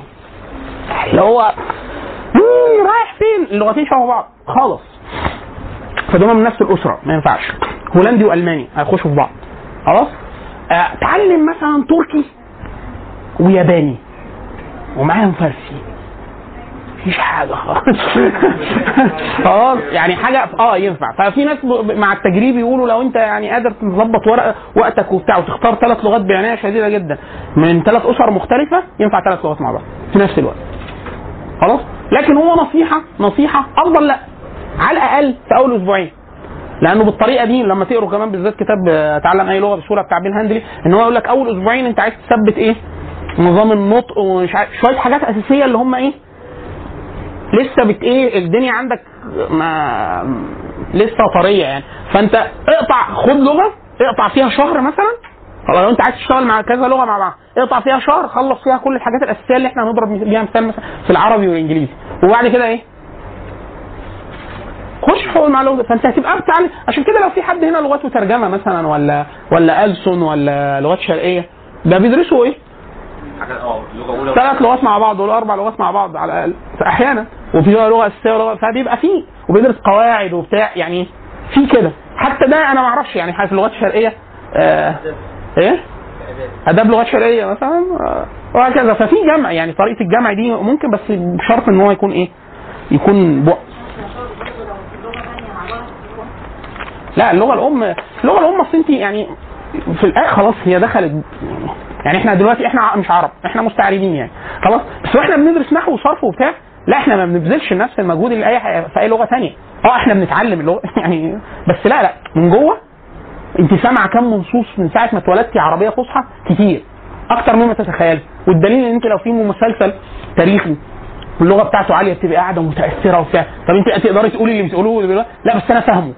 وحتى لو مش فاهمه كلمة كلمة حسه يعني عارف لما قال له قال له كذا فشتمه شكله كده دي شتيمه شكلها مرة واحد صديقي مهندس آه مهندس مدني فكان بيشتغل معاه عمال في ناس منهم مش متعلمة. أمي. فجاي فهم هو بيقول له إيه هو الراجل ده صعيدي والعامل صعيدي فبيقول له يعني يا عم إبراهيم زمان كان النبي صلى الله عليه وسلم يقول يا خيل الله اركبي فأنا مش عارف. فهو إيه؟ قال لي أنا حسيته اتحمس قوي لما قلت له يا خيل الله اركبي فقال له أنت فهمت يعني إيه يا خيل الله اركبي فقال له لا بس جسمي ده شعر. يعني يعني هو حس اللي هو بيسموها الرسالة اللغوية. أنا حسيت إن الكلام فيه إيه؟ في ح- هنخش نقتلهم. يعني أنا حسيت إن إحنا هنعمل حاجة مهمة. يعني خلاص. فهو ده هو ده ده الف- الفرق من المتحدث. زي إحنا دايما يقول لك إحنا لما بتسمع خطبة جمعة أو خطيب بارع أو لو في خطيب بارع واحد بيتكلم فصحى مستقيمة أو شعر فأنت بتنفعل وممكن تبكي. ممكن تتأثر. هو قال إيه بالظبط؟ لا ده القران أنت بتسمع كلام النبي صلى الله عليه وسلم والقران الشحنه بتتأثر. فعلا عند التدقيق لو سألناك عن كل حاجة أنت مش هتفهم بس إيه اللي حاصل؟ دي الملكه يعني انت برضه في الآخر في الأول في الآخر عربي يعني بمعنى. أو بنسبة. خلاص؟ طيب. لو إحنا عايزين نعمل ده على اللغة العربية ممكن يعني ناخد وإحنا ماشيين اللغة الإنجليزية نجرب فيها. التقسيمة اللي أنا هقولها دي أنا تقسيم أنا يعني ب ب ب ب ب أنا اللي يعني أنا برتضيها في ال... في إن أنا أشوف علوم اللغة. مثلا اللغة العربية إحنا مثلا المسلمين عملوا لها مثلا تقريبا 12 علم عشان لو أنت عايز تتعلم عربي بشكل محترم يعني دول ال 12 علم اللي بيتعاملوا مع أي ظاهرة متعلقة باللغة العربية. طب العلوم دي بغض النظر هي إيه؟ هي ثلاث مستويات أو ثلاث أقسام. علوم الصحه علوم الجمال علوم أداء الجميل. خلاص؟ علوم الصحه أنا عايز أتأكد إن أنا إيه واحد بنطق الأصوات صح الصوت خلاص؟ اللي هو في أي لغة ثانية مثال اللغة الإنجليزية أنا عايز أتأكد ان الفوناتكس اللي أنا بقوله صح وال accent لو أنا بتعلم accent معينة أهل اللغة أو أهل اللهجة دي بينطقوها بالطريقة دي. خلاص؟ فأنا عايز أتعلم الصوت مجرد إن الصوت يبقى صح مش لازم يبقى جميل. صح. خلاص؟ اتنين إيه المستوى الأكبر من الصوت؟ البنية. إن أنا عايز أعرف اللي هو إحنا أحيانا بنسميه في الإنجليزي ال word formation إن أنا عايز أقول لما جه زي عارف لما يقول لك إيه حد أجنبي بيتعلم التثنية. فيروح عامل تثنية إحنا ما بنقولهاش أو اللغة العربية لا تحتملها فتقول له لا ما تسألش كده. خلاص؟ فأنت عايز تضمن بس إن التر... البنية بنية الكلمة اللي هو إيه التصريف المختلف التصريفات المختلفة. هو إيه. البنية هو لا نقصده به البنية البنية المفردة. وإلا البنيه البنية التركيبية اللي هي النحو. لكن البنيه المفرده اللي هي إيه؟ الصرف. فأنا عايز أضمن إن أنت بتعرف تجيب البنيه الصحيحه في اللغة دي. خلاص؟ المستوى اللي بعد كده اللي هو التراكيب التراكيب العادية. فأنا عايز أضمن إن أنت تقول جملة صح. مش لازم جميلة. فأنت مش تقول لي مثلا أقول لك إيه؟ أعلمك شوية حاجات في النحو تقول لي خلق الله الإنسان. فأنت تبقى يا عملت جملة صح فلو جينا في مستوى تاني مستوى الجمال هيقول لك لا العرب ما يقولوش كده. يقول لك خلق الإنسان. فتجيب فاعل ليه وهو معروف؟ فما تقولش خلق الله الإنسان يعني. إلا لو أنت بتكلم واحد منكر ولا بتتكلم على حاجة بتأكدها ولا بتاع. ف مستوى الصحه مختلف عن مستوى الجمال بس ينفع. حلو عشان كده دايما لما يعلمك يقول لك قول كذا دي الجملة الإيه؟ الأساسية. لكن أهل اللغة ما يقولوش الجملة دي كلها. يعني يقول لك إيه؟ كذا. ده إيه مستوى إيه؟ الدارج أو مستوى البلاغي أو الجمال يعني. خلاص؟ دي التراكيب طيب أنا عايز أضمن التراكيب مظبوطة خلاص درستها في النحو. عايز أدرس بنية التراكيب صحة التراكيب المخصوصة. هو تركيب بس مخصوص مش زي أي حاجة في اللغة اللي هو الشعر الشعر اللي هو علم العروض والقافية. يعني أنا عايز إيه؟ الشعر. الشعر ليه أوزان مخصوصة؟ 16 وزن في العربية أو 15 على الخلاف. ال 16 دول ولا 15 دول أنا عايز أعرفهم وأميزهم. فمين العلم اللي بيخليك تفهم التراكيب المخصوصة دي شكلها إيه؟ لأنه كمان حتى ليها قواعد النحو نفسه بيتغير في الشعر لاغراض متعلقة بالضرورة وكده فالعلم اللي بيدرس ده العروض والقافيه خلاص؟ طيب أنا عايز أعرف آه، صحة الدلالة الدلالة المفردة. الكلمة دي معناها إيه في العربي؟ الدلالة المفردة. خلاص؟ فده إحنا بندرسه إيه؟ في المعجم؟ أو علم المفردات أو لو حاجة أوسع شوية فقه اللغة. خلاص كده؟ كل ده مستوى صحة. إحنا مش عايزين حاجة أكتر من الصحة. خلاص؟ طيب. كده دلالة مفردة. خلاص. طيب. بالترتيب كده. لو أنا أنا في العربي عايز أنا عايز أتعلم عربي. فعايز أضبط صحة الأصوات. خلاص؟ عايز أسمع حاجة أو أقرأ حاجة. آه، نصيحة في الحاجات الأولى استعينوا بحد. يعني حد أو حد شارح كتاب. فالاصوات مثلا في العربي الدكتور أيمن رشدي سويد آه رشدي سويد. دكتور أيمن رشدي آه ميزته إن هو إيه شارح حاجات كتير متخصصة في علم التجويد. لكن ميزته إن هو شارح مستوى زمان كان اسمه إيه، آه، أحكام التجويد عموما كده مش مرتبط بمتن لا تحفة الأطفال ولا الجزرية. خلاص؟ ودي فيديوهات تقريبا 120 فيديو ولا حاجة. الفيديو بيبقى 10 دقائق ربع ساعة كان على مسجل على القنوات زمان حتى وكان لسه شباب شوية. خلاص؟ فأيمن رشدي سويد يكفيك في إن أنت تعرف إيه أحكام التجويد كلها. ليه أحكام التجويد؟ الاصوات العامة. طب في حاجة ثانية عايزين نعرفها في الأصوات؟ آه. في حاجة تتعرف ثاني في الأصوات؟ آه. مطلق أصوات. ليه؟ لأن التجويد ده أداء مخصوص للقرآن. آه بيضبط لك المخارج والحروف تعرف تنطق الحروف كلها صح؟ في العموم. والحروف في حالتها المتحركة يعني الحروف علاقتها ببعض. لكن ده مش كل كل النصوص بتتقري كده. خلاص؟ يعني مثلا في ناس اللي بيقرأ مجود بس القرآن وفي ناس بتقول الحديث وده الراجح يعني. لكن غير كده ما بيتقريش كده. فعشان كده لما يكون واحد دارس تجويد أو قراءات تقول له اقرأ شعر يضغم ويغن ويخفي وبتاع لا شعر يعني فك. يعني ما تعمل مش لازم مش لازم تعمل كده. الشعر الشعر ليه أداء مخصوص يعني. فده لسه هنعرفه خلاص. بس لا خلينا ممكن خلينا نكمل. فالصحة ده كده. ده دي المستويات اللي إحنا فصحة الصوت صحة البنية صحة التركيب صحة التركيب المخصوص صحة الدلالات المفرده خلاص. الجمال. آه إحنا لينا مستوى. صحة الرسم. الحاجة بتتكتب إزاي؟ عارف لما تشوف واحد أجنبي وتقول له اكتب سين يقول لك إيه؟ إحنا بنقول له لا إحنا ما بنكتبهاش كده إحنا بنكتب مثلا إيه؟ السين كده أهو. لو واحد بتاع خط يقول له لا يعني اعمل كذا. فالأول أنا في مستوى عايزه إيه؟ اكتبها صح. بس. خلاص بعد كده هن- هنحط لها مكياج لكن الأول اكتبها صح. فده مستوى. في الجمال. روح لمستوى الرسم عايزه إيه؟ يتعرف على الخطوط العربية. يعني إحنا حاليا دلوقتي في مئات الألاف من الفونتات موجودة على الكمبيوتر. إحنا كعرب تقريبا ما بنكتبش غير 14 خط. الحضاره العربيه كلها ما انتجتش من 14 16 خط. خلاص؟ فال 14 خط دول يعرف إن دول الخطوط اللي إحنا بنكتبها. إن ده نسخ وده رقعه وده ثلث وده ديواني وده كوفي يعرفهم من بعض.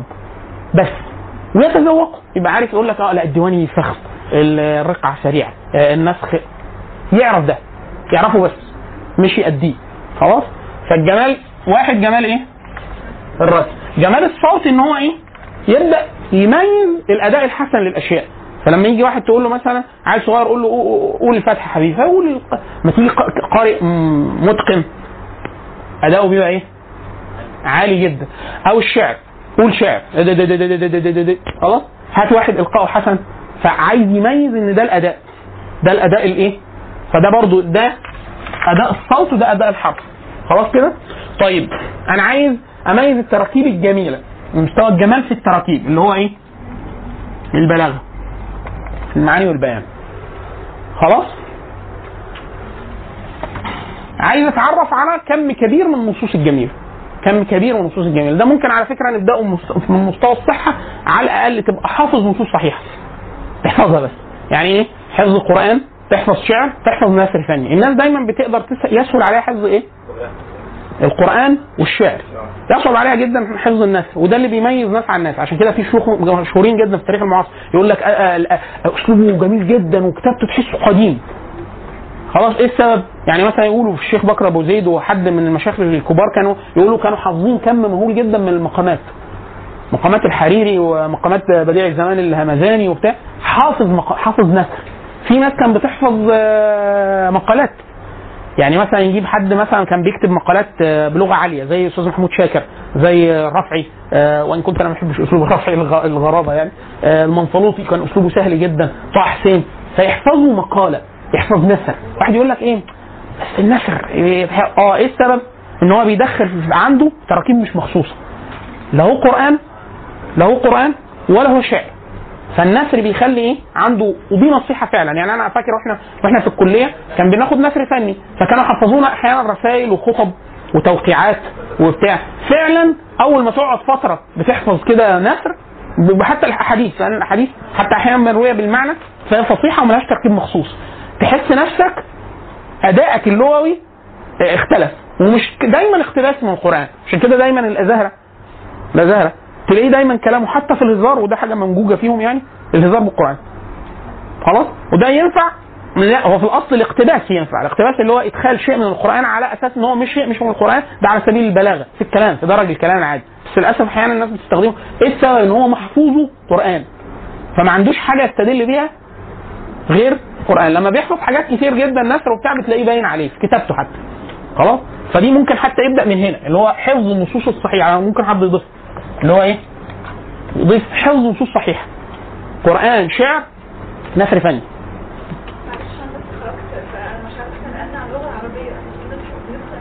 أي بصي الأول مع عام كده أي لغة فيها علوم صحة علوم جمال علوم أداء أداء الجميل. إيه علوم الصحة؟ صحة الرسم، صحة الصوت، صحة البنية، صحة التراكيب، صحة التراكيب المخصوصة، صحة الدلالة المفردة. الجمال إحنا قلنا جمال الكتابة، جمال ال- جمال الصوت اللي هو الأداء الحسن، جمال التراكيب اللي هو ال- ال- البلاغة، وحفظ نصوص جميلة والتعرف على مكمن الجمال فيها. مش لازم أعرف أقولها. خلاص؟ بس إيه؟ ده يعني حد يفك لي شعر أدرس تحليل شعر تحليل أي حاجة فنية يعني بحيث أعرف هي متكونة إزاي فين سؤالك هو ده المفروض أي لغة ولا حاجة بتتكلم لغه ده اي دي العلوم اللي بتتعامل مع أي لغة بالخصوص العموم وبالخصوص إحنا بنضرب أمثلة في العربية بالأخص خلاص؟ لأني عشان لو حسنتي نفسك في العربية دي قاعدة. كل ما تقوي نفسك في اللغة العربية كل ما يسهل عليك تتعلم أي لغة ثانية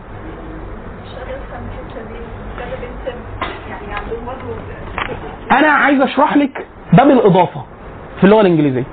هتفهميه إزاي؟ إحنا عمرنا ما ترجموا لنا أيوه ما هو هم ما بيعملوش كده. خلاص؟ لا كلمه فاهمين دي يعني ما هي دي اللي مع إيه؟ ماشي. يعني في فرق إن أنا بقول أنا بقول عايز بقول لك تفهميها فهم عميق. فهم عميق. ده ده هت- هتفرق. لا هي الترجمة طبعا الترجمة مستحيل. تبقي عندك أي حاجة محترمة ممسوكه ع- ك- كويسة. إيه، يعني أنا أنا فاكر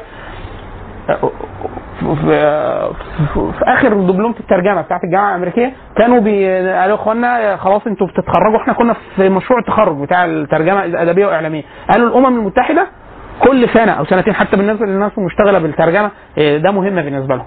بتطلب مترجمين طبعا الامم المتحدة فلوس كويسة جدا آه، يعني حاجة أي واحد مترجم لو اشتغل يبقى حاجة جدا طب إيه المشكلة؟ ولا حاجة. اختبار مفتوح للجميع. أيوه. يقول لك أنا عايزك إيه؟ عايزك واحد متقن للغة العربية. كل الناس أنا سألت الراجل اللي هو الأستاذ اللي كان بي بي بيناقش معانا مشروع التخرج وهو قوي في اللغة العربية. قال كل الناس في الغالب بتسقط في اللغة العربية. اللي بيبقى صعب عليها بسبب أخطاء اللغة العربية عدم إتقان اللغة العربية. هو ما بيشرط يقول لك لو تعرف لغة أساسية يعني كان هم ساعتها طالبين إنجليزي. يقول لك يا ريت يكون مؤهلك الأول لغة عربية يا ريت ده مستحسن. ومتقن اللغة العربية لأنه هيهريك امتحانات في اللغة العربية وهمتحنك في اللغة الإنجليزية يعني كلها حاجات ترجمة. وتكون معاك شهادة ترجمة من معهد معترف بيه في الترجمة وتكون متقن لأي لغة من اللغات الستة الثانية بتاعت الامم المتحده ومعاك شهادة على الأقل بي 2 يعني إسباني فرنسي روسي صيني أي لغة تانية كمان آه ده شرط. زمان كان يقول لك يفضل دلوقتي بقى شرط. فبيخش يمتحنك إنجليزي إنجليزي عربي عربي إنجليزي فرنساوي عربي عربي إنجليزي أو اللغة الثانية اللي أنت بتختارها ولازم تكون مستوفي الشهادات وكده. وأهم من ده هو الراجل بيقول لي بيقول لي معظم الناس بتسقط وسبب صعوبه الامتحان العربي مش الإنجليزي. قال لي في ناس بتبقى جاي هو لو امتحانوه فرنساوي يقولوا له ده فرنساوي مش مصري إسباني مش مصري صيني مش مصري فين ال- المشكلة؟ في اللغة العربية. هو ضعيف في اللغة العربية. في ناس فهمها للقواعد للقواعد اللغة الأجنبية بيبقى ممتاز وأداؤه ممتاز. يجي يترجم النص يطلع آه مفيش هو مش هيفهم العربي آه. مش هيفهم العربي في الأمم المتحدة دي ده لغة مخصوص آه لغة. خدنا الامتحان اللي نجح بجد. انت دخ- دخلتي؟ دخل... والله. لا استاذه غدا يعني مع الإنجليزي بتاعها كويس جدا اللهم صل على النبي. أنا عشان العربي الراجل. دي آه أصل هو عايز إيه؟ ده هو هيحاسبك حتى على قواعد ال- الإملاء والترقيم بتاعة العربي، الناس بتسقط. أنا دايما أقول دي قاعدة يعني حد من زمان من مشايخنا زمان كان يقولها كنت أحسبه بيبالغ، يقول لك أي حد في معظم الناس اللي أنت شايفاها لو امتحن املا يسقط. على طول. املا يسقط. ليه؟ هو مش مهتم ان يعرف ده. بل مش مهتم ان يعرفه على مستوى تخصصي. يعني إحنا كمان في إيه؟ في حاجات إحنا وإحنا في مشاريع التخرج كان الراجل يقول ده يمشي مع اي حد. أنتوا حاليا إحنا خلاص كنا بنخلص الدبلوم 11 مادة. خلاص؟ فيقول إيه؟ يستحسن ما يمشيش ده. كان أنا كان أحيانا بيكش معايا. يعني إيه؟ كان يقول لي إيه؟ يقول لي طب هي دي ليها وجه تاني يا باشمهندس؟ بس أنا كنت في حاجات الناس دايما في الصواب اللغة يقول لك ده غلط. ده غلط. أنا بحكم الدراسة ما مش مهتم قوي كنت بالتفاصيل مهتم بالنظريات. فأنا عارف إن ده نظريا ينفع. بس هو من باب الصواب أنا عايز أعمل دليل لموقع. فأقول لك لا كل كذا اعملوا كذا. بس مش معناه إنه ما ينفعش. هو ينفع؟ فأقول له لا ليها وجه. يقول لي إيه الوجه؟ أقول له كذا كذا كذا يمشيه. غيري كان يقول له لا اعمل دي. ما ي... ليه؟ لأنه هو يقول لك لا الأحسن مثلا إن يكون همزة إن هنا مكسورة. أقول له لا لا ليها وجه والشاهد بتاعها كذا. لأن أنا كنت جاي مذاكر ده مشروعي. يعني ده مشروع قطعه أنا مترجمها. فمترجمها يعني إيه؟ يعني كل موضع أنا اخترت هو دايما ما يقولكش آه ترجمتك حلوة. لا هو يقول لك هنا أنت ترجمت دي ليه؟ ليه؟ فأقول له كذا يقول لي ليه اخترت التكنيك ده. أنت مثلا كنت ممكن تحولها على طول. ليه عملت مصدر مؤول؟ ليه عملتها جملة اسمية؟ ليه مش جملة فعلية؟ خلاص ليه عملت كذا؟ فهو السؤال إيه؟ ففي هو كان يقول يقول أضعف ناس في العربي العرب. يعني وأضعف ناس في العرب المصريين. خلاص؟ فسؤالي العروض والفقر اللغوي أنا مادتين عمري ما استخدمهم في حياتي لا إحنا جايين يا فندم. هقول لك دلوقتي مين يشرحهم لك. لك مين ده؟ مين؟ لا هقول لك ده هقول لك ده. خلاص؟ إحنا قلنا الجمال البلاغة يحفظ نصوص آه، يحفظ نصوص وتحليل. حد يحلل له يحلل له نص. خلاص؟ طبعا إحنا دلوقتي هندي اقتراحات. مين مين بيعمل ده؟ يعني خلاص؟ آه، علو- علوم أداء الجميل. خلاص أنا اتعرفت على الجميل. خلاص عرفته. عايز أديه بقى. خلاص؟ الخط إن هو يتعلم خط. إن هو مش خلاص أنا دي ممكن واحد في ساعتين ثلاثة يقول له آه، أقل يقول له أنواع الخطوط وتميزها إزاي وبتاع. لا خلاص. في مستوى الجمال. إن أنا أتعرف على الجميل ده أداء الجميل لا حد يعلم. تروح تتقن خط. طبعا مدرسة بالعيد اللي هو بتاع الحسين اللي هي الحلقة المغربيه ب- بلاش بتدفع حاجة رس- رسم مجرد تسجيل بسيط جدا وده شيخ بيجيز في الخط. يعني في ناس بتجاز أول بنت يمكن في مصر مجازة شيخة خط هناك في بالعيد. يعني عدت على الأرض الحسين عارفين الحسين؟ مسجد الحسين. في المسجد ما تخش يعني ما تخشوش ناحية الساحة. خلاص؟ امشوا أول شارع شمال في واحد بتاع سبح اللي هو إيه؟ أي نوع سبحه بأي حجم بأي لون بأي ماتيريال عنده. اللي هو إيه في سبح عايزين ثلاثة يمشوا بيها عشان الراجل يسبح هيسبح بتاع. بتاع السبح ده جنبه حاجة اسمها الحلقة مؤسسة مغربية اسمها الحلقة. خلاص؟ دي بتروح تقول لهم يا أخوانا أنا عايز أحط نفسي على قائمة الانتظار بتاعتكم ادفع مش عارف 10 جنيه ولا 30 جنيه حاجة كده. وادي اسمك وتواصل معانا فلو التحقت بيهم بنت أو ولد بيروح خط بمدرسات هو دي أو ميزه المدرسة ان فيها أول شيخة مجازه خط. بنت. مصرية. في ال 14 خط بيتعلم خط. فميزته إن هو إيه؟ تعليم خط بالاجازات يعني إيه؟ بيدى خط ناس على حسب انت وشطارتك. يعني في ناس بتقطع شوط بسرعة. طبعا الخط من الحاجات المهارية الدقيقة. يعني ممكن واحد يقعد كذا سنة. يعني مدارس الخطوط أربع سنين عشان تعلم الخط سنتين تخصص اللي هو التذهيب والزخرفة.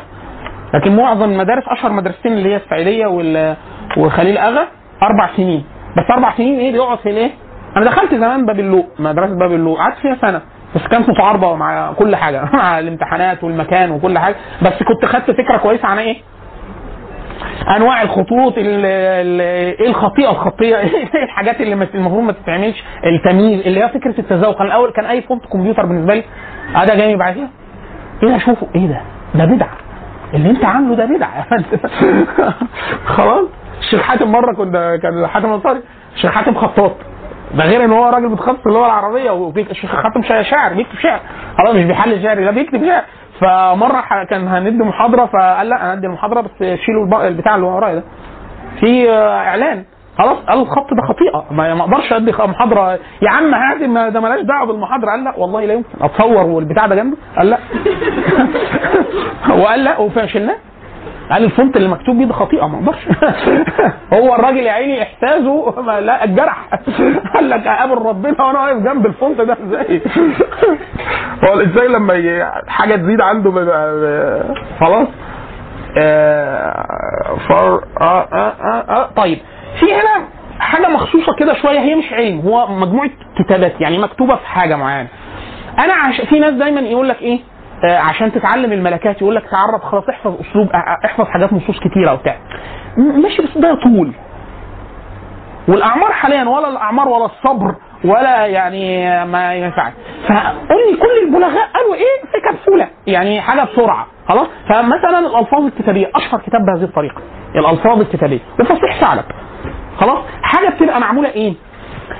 لو أنا حفظت ده حفظت ده أو حفظت قدر كبير منه هيبقى عندي قدرة على التعبير عالية مختصرة حتى يقال في الألفاظ الكتابية بتاع الهمزاني إن لما كتب واحد قال لو أنا أدركته كنت قطعت إيده واحد من العلماء فقالوا له إيه ده؟ ليه؟ والكتاب أم في بابه. قال زمان كان العلم عشان واحد يبقى خطاط عشان يبقى كاتب ولا محترف كتابة ولا مفوه ولا بتاع قال كان ممكن 20 30 سنة عشان ياخذ بالأدب ومجامع الأدب بتاع قال ده جعلوا للعامة والسقية والصبيان أي حد يقعد عليه قاعدة يخلصه ليه؟ هو يقول لك إيه؟ إزاي تنهي كذا؟ إزاي تقول تعدي كذا؟ إزاي تقول المعنى ده بإيه؟ 20 تركيب مش كلمة ولا تركيبات. يعني يقول لك تقول الجملة كذا أو كذا أو ك... يخرب بيتك ما كده اللي أنت كنت المفروض تقراه في المطولات والمعاجم وكتب الأدب هو اختصره. عشان كده الألفاظ الكتابية هو أم الباب. اسمه كده كتاب الألفاظ الكتابية. وللأسف ملوش طبعه يعني محترمه قوي لكن الدكتور بدراوي البدراوي زهران ليه طبعة قديمة بتاعت دار المعارف معقولة يعني. خلاص؟ ال- الهمداني خلاص؟ طيب. فالألفاظ الكتابية ميزته ان هو يسهل عليكم إيه؟ واحد يقول لك أنا عايز أسلوبي يبقى كده إيه؟ حلو وبسرعة. كلمة بسرعة مش- عشان كروته لا إحنا عايزين حاجة مجموعة في الباب. مجموعة في الباب. في حاجة معمولة كده في الألفاظ؟ في الألفاظ اللي هو كفاية المتحفظ. اللي هو بتاع ابن الاجدابي برضه ده معمول ميزته الكتاب ميزته في طبعة. طبعة بتاعت واحد أخونا طبعا بلال الخليلي أحسن التصحيح بتاعه. بس للأسف إيه؟ هو محقق ممتاز فمحقق ممتاز آه راجل غير وظيفي. المحقق الممتاز ده غير وظيفي. يعني إيه؟ يقول لك أنا عايز أطلع المتن زي ما صاحبه كتب أنا مش عايز. هو عايز يعمل الكتاب إيه؟ كفاية المتحفظ عمل إيه؟ قال لك أنا عايز أجيب لك حصيله حصيله حصيله لغوية في أبواب مختلفة أبواب مختلفة أكنه معجم صغير كلها فصيح جاهلي. خلاص؟ لا لا أخلط بها أي شيء. فالكتاب منتقى وصغير وعليه شروحات ومنظوم وبتاع. يعني أنا عندي في المكتبة تقريبا ثمان كتب كلها عليه. على الكتاب. اللي نظمه واللي مزود عليه واللي مش عارف إيه واستدق حاجة كده. الطبعة بتاعت أخونا الليبي ده عمل إيه؟ كل لفظة فوق صححها حط في الهامش بيت شعر يشاهد عليها. شاهد شاهد شاهد, شاهد جاهلي. فأنا لو حفظت كفاية المحافظ هو زمان كان بيتعمل للصبيان يحفظوا يقول لك احفظ كفاية المتحفظ. ليه؟ يقول لك آه، الرجل الطويل كذا الرجل الأبيض كذا الخيل الأبيض كذا. فإيه؟ حاجة مختصرة. بس بلال أخونا هو محقق ممتاز. أحسن طبقه بتاعته. بس شال الشواذ في الهامش فقلت له لا أنا الطبعه بالنسبة لي أنا أرجع لكتابك. في الضبط بتاع النص. وأحفظ الشواهد والكتاب التاني لأنه عندي شاهد شعر. على كل لفظ صحيح. شاهد شعر جاهلي يعني أنا كده أنا أنا عظيم. خلاص؟ طيب. علوم الأداء. أنا خلاص عايز أدي بقى. أتعلم خط أدي. الإنشاء عايز أكتب. علم الإنشاء والمح... علم الإنشاء إن أنا أكتب كتابة حسنة. طبعا يتضاف عليها حاليا كتاب المقالة العلمية والمقاله الصحفية وبتاع والروايات والأدب وبتاع الإنشاء. عايز أكتب. أكتب كتابة صحيحة زي اللي كنت بشوفها. آه، جميلة زي اللي كنت بشوفها. والمحاضرة إن أنا عايز أحاضر. عايز ألقي خطبة عايز أحاضر عايز أتكلم كلام فصيح زي الكلام اللي أنا كنت بقرأه قبلها ده علم اسمه علم المحاضرة. آه عايز أقول شعر.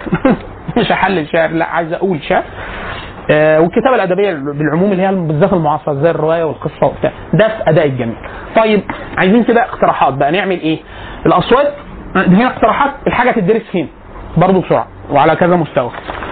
الشيخ أيمن رشدي بامتياز في الأصوات. خلاص؟ في كل المستويات. يعني أنا عايز ثلاث مستويات مثلا في التجويد اللي هو الأحكام العامة دي اللي كان بيقولها من غير متن ولا بتاع ممتازة. ميزته ب 10 دقائق بيشرح ال... بيشرح الحكم. وباسلوب بسيط وبلغة يعني لا هي فصيحة مع- معقدة ولا هي عاميه مبتذلة. خلاص؟ وبعد كده ليه شرح تحفة الأطفال؟ وليه شرح شرح للجزريه فانا لو خلصت المستوى المتخ... المتخ... المبتدئ وعايز أخش متخصص هلاقيه. قولي. سؤالك. إيه؟ في حاجة؟ في حاجة؟ طيب. وايمن سويدي أيمن رشدي سويد. خلاص؟ أيمن رشدي؟ سويد آه. خلاص؟ على قناة زمان اسمها اقرا بس زمان يعني كلام من 15 سنة يعني. خلاص؟ وهو ليه نفسه شرح التحفة وليه شرح الجزريه الشيخ أيمن ميزته إن هو. هو متقن جدا وشرحه إيه؟ بسيط. طب عايزين كتاب معاه كتاب هو مشهور جدا مع بتوع التجويد. طبعا التجويد مكتوب المكتبة آه، آه، بالذات المصريين. إحنا عندنا الحمد لله مخدوم جدا علم التجويد قراءة يعني كتابة وتدريسا وتاليفا. بس انت عايز كتاب جامع جنبه يكون بسيط. آه، كتاب عون المعلم والمتعلم. هو جزئين جزء أول جزء تاني. عون المعلم والمتعلم تجويد. ميزته إن هو جامع كل الكلام اللي في المطولات والملاحظات بتاعة المشايخ وملاحظات الأداء. في حاجات يقولها أهل الأداء. يعني هو بيقول لك يقول لك قول دي كذا آه الأخطاء هنا المشهورة كذا. هو مجمع ده كله في الكتاب كتاب على جزئين. أظن هو يمكن المؤلفة بنتي يمكن ولا حاجة. اسمه إيه؟ هم لا هو ملوش غير طبعة واحدة. اسمه عون المعلم والمتعلم. معظم الناس اللي بتدرس تجويد بيستخدموه.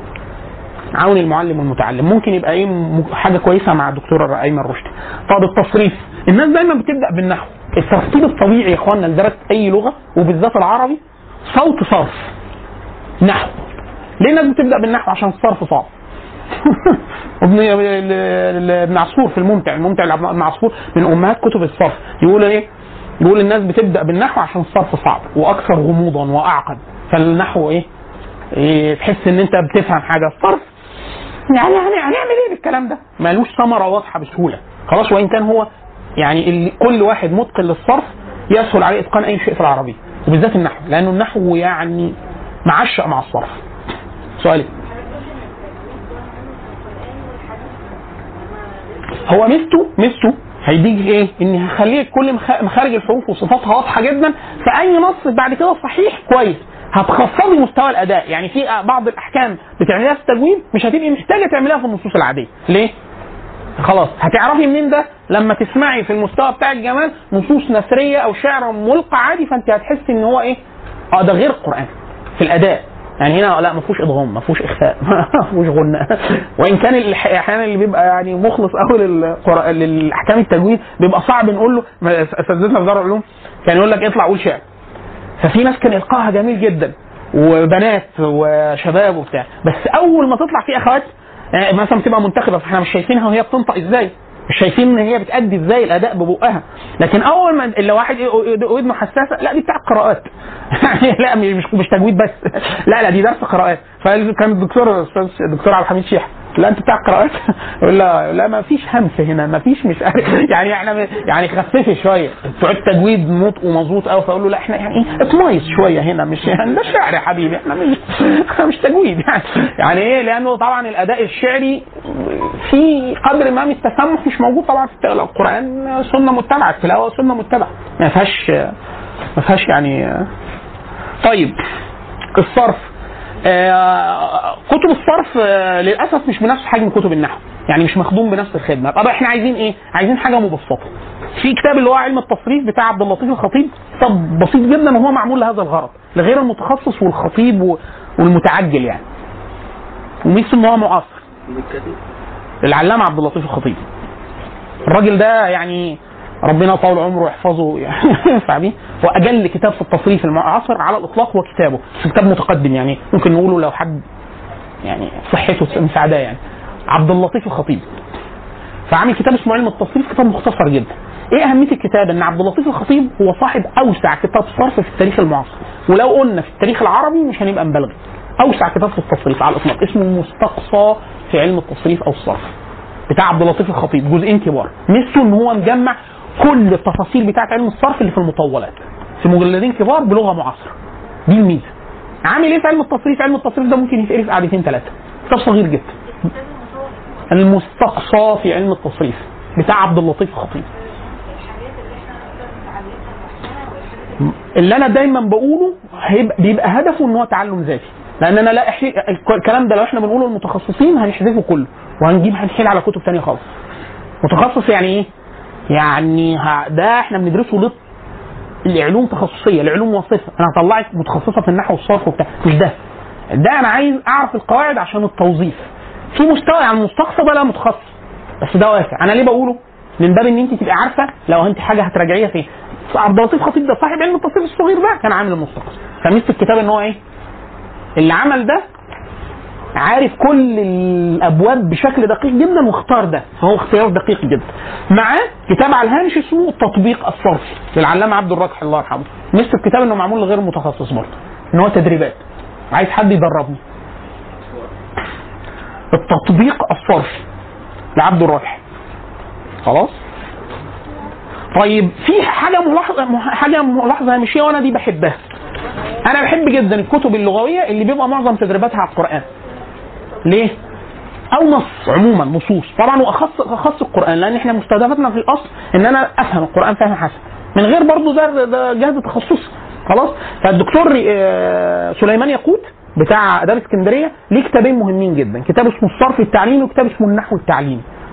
خلاص؟ الصرف التعليمي يلزمنا هنا كمستوى متقدم شوية عن علم التصريف لو أنا خلصت علم التصريف الصغير ده وما خلصت التطبيق الصرفي بالتوازي معاه ممكن أشتغل في الصرف التعليمي. الصرف التعليمي ده ميزته إيه؟ إن هو الصرف التعليمي تطبيقاته كله على القرآن. والنحو التعليمي تطبيقاته كله على القرآن. فما بيجيبش أي قاعدة إلا ما بتطبقها على نص القرآن. فأنت تبقى إيه؟ تاخد القاعدة وتطبق القرآن. فأنت بتخلص النحو والصرف تحس إن أنت إيه؟ أي حاجة بتقابلك جوه القرآن إيه؟ ما واضحة بالنسبة لك. طيب النحو النحو الأجرومية بس يكون لها شرح بسيط. يعني شرط إن هو يكون شرح على شرط الشيخ. الشيخ عامل حاجة للمبتدئين فلازم تكون الشرح إيه؟ بنفس المستوى حاجة بسيطة جدا. يعني لو حد قدر يجيب آه، حاجة موازية لشرح الاجروميه حتى في كان الشيخ خالد فهمي ما أعرفش ده موجود الشرح ده لو نقدر الشباب يوفروه اللي هو كان شرح ما يوازي المقدمة الاجروميه أو الاجروميه في 8 أو 10 محاضرات. هنا في الشيخ العمود. الدكتور خالد فهمي. هو لا لا. الاجروميه لا ده في ألفية. والله الاجروميه لا هو الدكتور خالد فهمي مستون ها؟ موجود. شرح دكتور خالد فهمي مثلا اجروميه لو عايز حد عايز يشوف شرح مكتوب بسيط شرح الشيخ ابن عثيمين السعودي. الشيخ ابن عثيمين فيه ميزة ضخمة جدا في فروع كل العلوم. إن هو إيه؟ لا لا لا. الاجروميه لا مشروع ده هو كبير عشان الطباعة عشان الحواشي اللي معمولة اللي بيشرح. لكن شرح الشيخ ميزته إن هو بسيط جدا. يعني مفيش أبسط من كده. يعني هو الراجل بيشرح بإيه؟ طريقة سهلة جدا في كل العلوم على فكرة يعني هو ليه شرح بلاغة ليه شرح ليه شرح الألفية سهل جدا وهكذا أي شرح الشيخ ابن عثيمين بيبقى سهل جدا خلاص؟ عليك مين اللي بيتكلم؟ آه المتخصص ده إيه؟ ماشي طب خد الترتيب اللي إحنا هنقوله بعد شرح الأجرومية الناس في الترتيب الطبيعي بيروح القطر الندى في غير الذهب الطبيعي إحنا ما بنقولش ما بنقولش كده في خطوة في النص الناس بتنط عليها بسبب إيه؟ إن هو يعني إيه بي ده الترتيب المتني. خلاص؟ في متن في النص اسمه قواعد الإعراب بتاع ابن هشام. ليه شرح؟ إحنا اللي يلزمنا الشرح مش القواعد. اسمه موصل للطلاب إلى قواعد الإعراب. بتاع خالد الأزهري. مصر فخالد الأزهري ليه كتاب اسمه موصل موصل الطلاب إلى قواعد الإعراب. ميزته إن هو إيه؟ أنا بدرس نحو عايز أعرف أعرب. وأعرف أعرب أفهم. أفهم الكلام. بيقول إيه؟ فأنا عايز حاجة عملية. عشان كده دايما يا أخوانا كل حاجة إحنا هنقولها هتلاقي جنبه التطبيق الصرفي إن خالد الأزهري شرح خ... ما هو الكتاب الأساسي بتاع ابن هشام اسمه قواعد الإعراب. ده كتاب صغير. خالد الأزهري عامل شرح على اسمه موصل الطلاب إلى قواعد الإعراب. خلاص؟ طبعا ممتازة جدا ورخيصه طبعه الدكتور بدراوي زهران طبعه لونجمان اللي هو أبو الهول. طبعه صغيرة ورخيصه خلاص؟ الدكتور بدراوي زهران أستاذ لسانيات فبرضه بيعمل شغل في التحقيق بتاعه بيبقى لطيف جدا. خلاص؟ عايزين إيه؟ على التوازي. لو حد عايز يستبدل شرح الاجروميه ملوش في لغة المتون القديمة الدروس النحوية فيه كتاب الدروس النحوية. ده كان مقرر على الصفوف الابتدائية قديما ينفع لأي طالب جامعي دلوقتي. ميزه الكتاب إن هو أربع كتب في كتاب واحد. معمول بطريقة إن هو ابتدائي إعدادي ثانوي متقدم. اللي يخلص الأربع كتب الثلاثه الأولانيين ينفعوا من غير شيخ. يعني ينفع تعلم ذاتي. الأخير لا لأنه مستوى مستوى الألفية. اللي يخلص المستوى الرابع أكنه مخلص الألفية.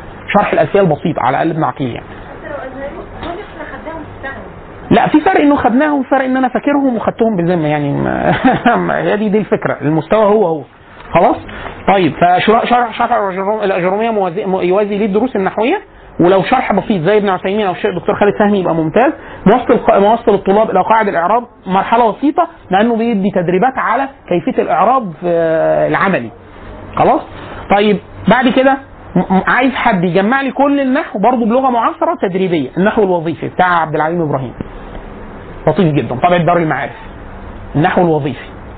الدروس النحوية ده دروس النحوي إيه ده ازهر ولا عايز لا هو كان مع الالعان زمان في أيام الملكية. فهو الكتاب يتناسب مع الطالب الجامعي دلوقتي. الكتاب الأولاني معمول ابتدائي فممتاز. والكتاب هو ميزة الكتب إن هي بسيطة ومتدرجة. يعني هو هو نفس الكتاب هو الأربع كتاب أربع كتب في كتاب واحد. دروس النحوية خلصتيه. تقري الثاني تلاقيه هو هو هو هو. بس مزود في كل صفحة بعض الجمل وبعض الأمثلة. فأنت بت- بتعي كده من غير ما تحس إيه؟ بأي صعوبه معمول بحرفية شديدة جدا. دروس الدروس النحوية هم أربعة مصطفى آه، حفظ آه علي الجاري وح- و- اسمه إيه ومصطفى طموم. هو مشهور جدا الدروس النحوية. هتلاقيه في الضرب الأتراك ليه طبعات كتير. لو لقيته طبع دار العقيدة يبقى اهتيها. لأن اللي- محقق اللي محققه عامل أمثلة كتير ومشكل الكتاب كله. يعني الراجل عامل شغل لطيف يعني. طيب شذور الذهب وقطر الندى. طبعا الدكتور خالد فهمي برضه راجل ربنا يبارك في عمره شارح شذور الذهب كله. إيه؟ عبد العليم إبراهيم طبع دار المعارف. خلاص؟ شذور الذهب المات ليه شروح طبعا رحمك الله شذور الذهب وقطر الندى من الحاجات التراثيه اللي عليها شروح كتير لأنه ابن هشام يعني ما قالش كلمتين في أي حاجة في النحو إلا ما شرحه كتير قوي. لكن ميزه الدكتور خالد فهمي إن هو يعني إيه؟ يعني آه، شرحه بيبقى لطيف جدا وبلغة معاصرة. ف... وكمان دكتور أستاذ لسانيات فبرضه عارف حتى النظريات الغربية اللي بتتقال في النحو العام في العالم شكلها إيه فبيبقى الكلام مهم. شرح شذور الذهب للدكتور خالد فهمي كله موجود على ال- اليوتيوب. آه، بالتوازي ممكن يبقى معانا النحو التعليمي. مثل النحو التعليمي إيه؟ بتاع سليمان ياقوت إنه كل تطبيقاته على القرآن. زي زي الصرف التعليمي. بلاش. هي بسيطة هي عادي بسيطة هي تنفع إعدادي وثانوي بس خلينا في السكة اللي إحنا ماشيين فيها النحو التعليمي بتاع الدكتور سليمان ياقوت ما هو ليه الصرف التعليمي تطبيقاته على القرآن. النحو التعليمي تطبيقاته على القرآن. الميزة الميزة إن هو تطبيقاته كلها على القرآن. خلاص؟ طيب بالتوازي مع اللي إحنا قلناه صرف ونحو. أنا عايز البتاع اللي أنا بدرسه ده مش عشان حد يقول لي إيه قاعدة المضاف إليه إيه قاعدة التمييز إيه المفعول لاجله أنا مش عايز أعمل كده. أنا عايز إن هو إيه عارف إيه اللي هو جرامر نيوز بتاع الأمريكان؟ أنا عايز حاجة إيه عملية. كل اللي إحنا قلناه ده بالتوازي معاه عايز كتاب شرح شعر كتاب شرح حديث نبوي كتاب شرح قرآن كتاب ش... عايز آه، مش شرح إعراب عذرا. إعراب. فأنا عايز النصوص دي أبقى شايف النحو والصرف ده شغال في نصوص. شغال فين؟ في نصوص. طيب عايزين الكتب دي ينفع على التوازي وأنا شغال. إيه؟ لو حد مخلص لل- للش- للشعر لو عايز مثلا المعلقات المعلقات. واحد يقول لك طب ما المعلقات آه، معربة في الشروح. لا حد عامل شرح بس للمعلقات فتح المتعال. المعلقات العشرة إعراب. إعراب كامل خلاص اسمه فتح المتعال. شرح العشر المعلقات العشر الطوال حاجة كده. يعني هو دايما أنت عارف. لازم أحط الوزن بحيث يبقى آه خلاص؟ شرح المتعال. ده شرح إيه؟ إعراب معلقات بس. طب واحد يقول لك إيه؟ لا ما فيش تهوكة قصدي يعني ما فيش أشعار أخرى. ففي المورد الصغير بتاع الدكتور العلامة فخر الدين قباوة. المورد الصغير واخد آه، نصوص شعرية منتقى من عيون الشعر وعامل لها إيه؟ كل الصرف اللي في القصيدة كل النحو اللي في القصيدة كل إعراب الجمل اللي في القصيدة كل حروف المعاني اللي في القصيدة. فأنت بتبقى ماسك قصيده قصيدة ممتازة. تحفظها تعرف إعرابها كله تعرف صرفها كله تعرف نحوها كله تعرف بلاغتها كله. آه، آه، إعراب عذرا جمل وصرف آه، وحروف معاني. خلاص؟ هو هو الدكتور فخر الدين قباوي ليه كتاب اسمه المورد الكبير. يعني المورد الصغير ده عدد معين الثاني كان متوسع أكتر في الإعراب وكذا المورد الكبير. برضه الاثنين لفخر الدين قباوة. أو قباوة. السوري ال- القرآن طبعا ليه كتب إعراب كتير جدا. إحنا عايزين حاجة تكون لا طويلة جدا للمتخصصين ولا مختصرة جدا لدرجة انت يعني فكتاب ال- الإعراب المفصل لكتاب الله المرتل آه، معقول جدا. ده مش تشرهوش يعني الكتب دي ترجعوا لها بي دي اف ولا حاجة لأنه كتاب بيبقى كبير جدا أنت عايز تعمل إيه؟ عايز بتراجع مثلا جزء عامة فأنت تعمل إيه؟ تجيب السوره وتلاقي إعرابها وأنت بتتدرب على بتدرس نحو وصرف وبتاع فتحس إن أنت إيه؟ الإعراب المفصل لكتاب الله المرتل بس مش فاكر المؤلف مش فاكر مش فاكر المؤلف تقريبا 11 جزء أو حاجة زي كده بس هو ميزته إن هو إيه؟ أصل في كتب إعراب أي حاجة اعربها ما يرجعش يعربها تاني لا أنا عايز كل ما تقابل حاجة تعربها لأن أنا مش مش همسكه بالترتيب أنا هروح لأي صورة. فهو ميزته عامل كده. خلاص؟ في كتاب لو حد مهتم بالتصريف الصرف يشوفه برضو الصرف ان يوز يعني كتاب اسمه الجدول بتاع الصافي محمود الصافي. عامل القرآن كله صرف. هو نحو برضه بس صرف ميزته صرف. فكل كلمة بيقف عليها يقول تصريفها واشتقاقها إيه وجات إزاي القاعده الصرفية. فأنت عندك القرآن كله صرف. الصافي محمود الصافي. الراجل ده حسب الله حكيمه يعني آه، كرامة يعني. قعد يشتغل 15 سنة في الكتاب يمكن ولا حاجة. اول يوم ما سلم الكتاب للمطبعه توفي. اللي هو أنا أنا أنا أنا خلصت كده. خلاص جهد عظيم من جو طبعا من الحاجات المعاصرة الممتازة. المعاصرين اللهم صل على النبي يعني عاملين شغل كويس جدا في الإعراب. يعني الدرويش. كتابه كويس جدا في بلاغة ولغة وكل حاجة. ال- الكتاب ال- النحو اللي هو الاعراب المفصل الكتاب اللي هو المرتل الجدول بتاع الصافي ده كويس. طبعا الكتاب اللي هو التفصيل آه، فإعراب ايات التنزيل بتاع العلامة سعد مصلوح وعبد اللطيف الخطيب ده أوسع كتاب إعراب في تاريخ الأمة يعني قديما وحديثا. لكن مش للمتخ... يعني ده موجود. التفصيل ده لسه صادر السنة اللي فاتت. لكن شامل كل كتب الإعراب اللي قبل اللي قبل. آه، لكن مش يعني آه، مستوى متخ- متخصص قوي يعني. خلاص؟ بس هو ميزته إن هو شامل. ما فيهوش حاجة مش حاجة اتقالت في أي حتة في أي حاجة متعلقة بالنحو اللي هو تفصيل. تفصيل في إعراب آيات التنزيل.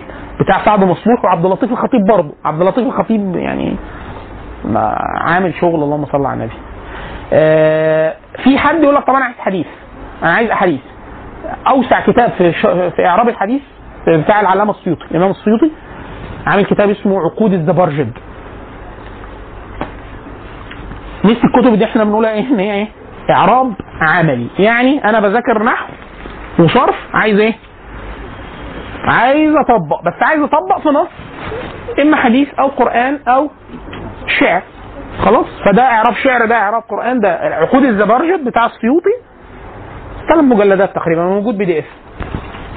كل الأحاديث اللي أعربت في أي كتاب من كتب السنة خد إعرابها من كل الكتب وحطها في كتاب واحد.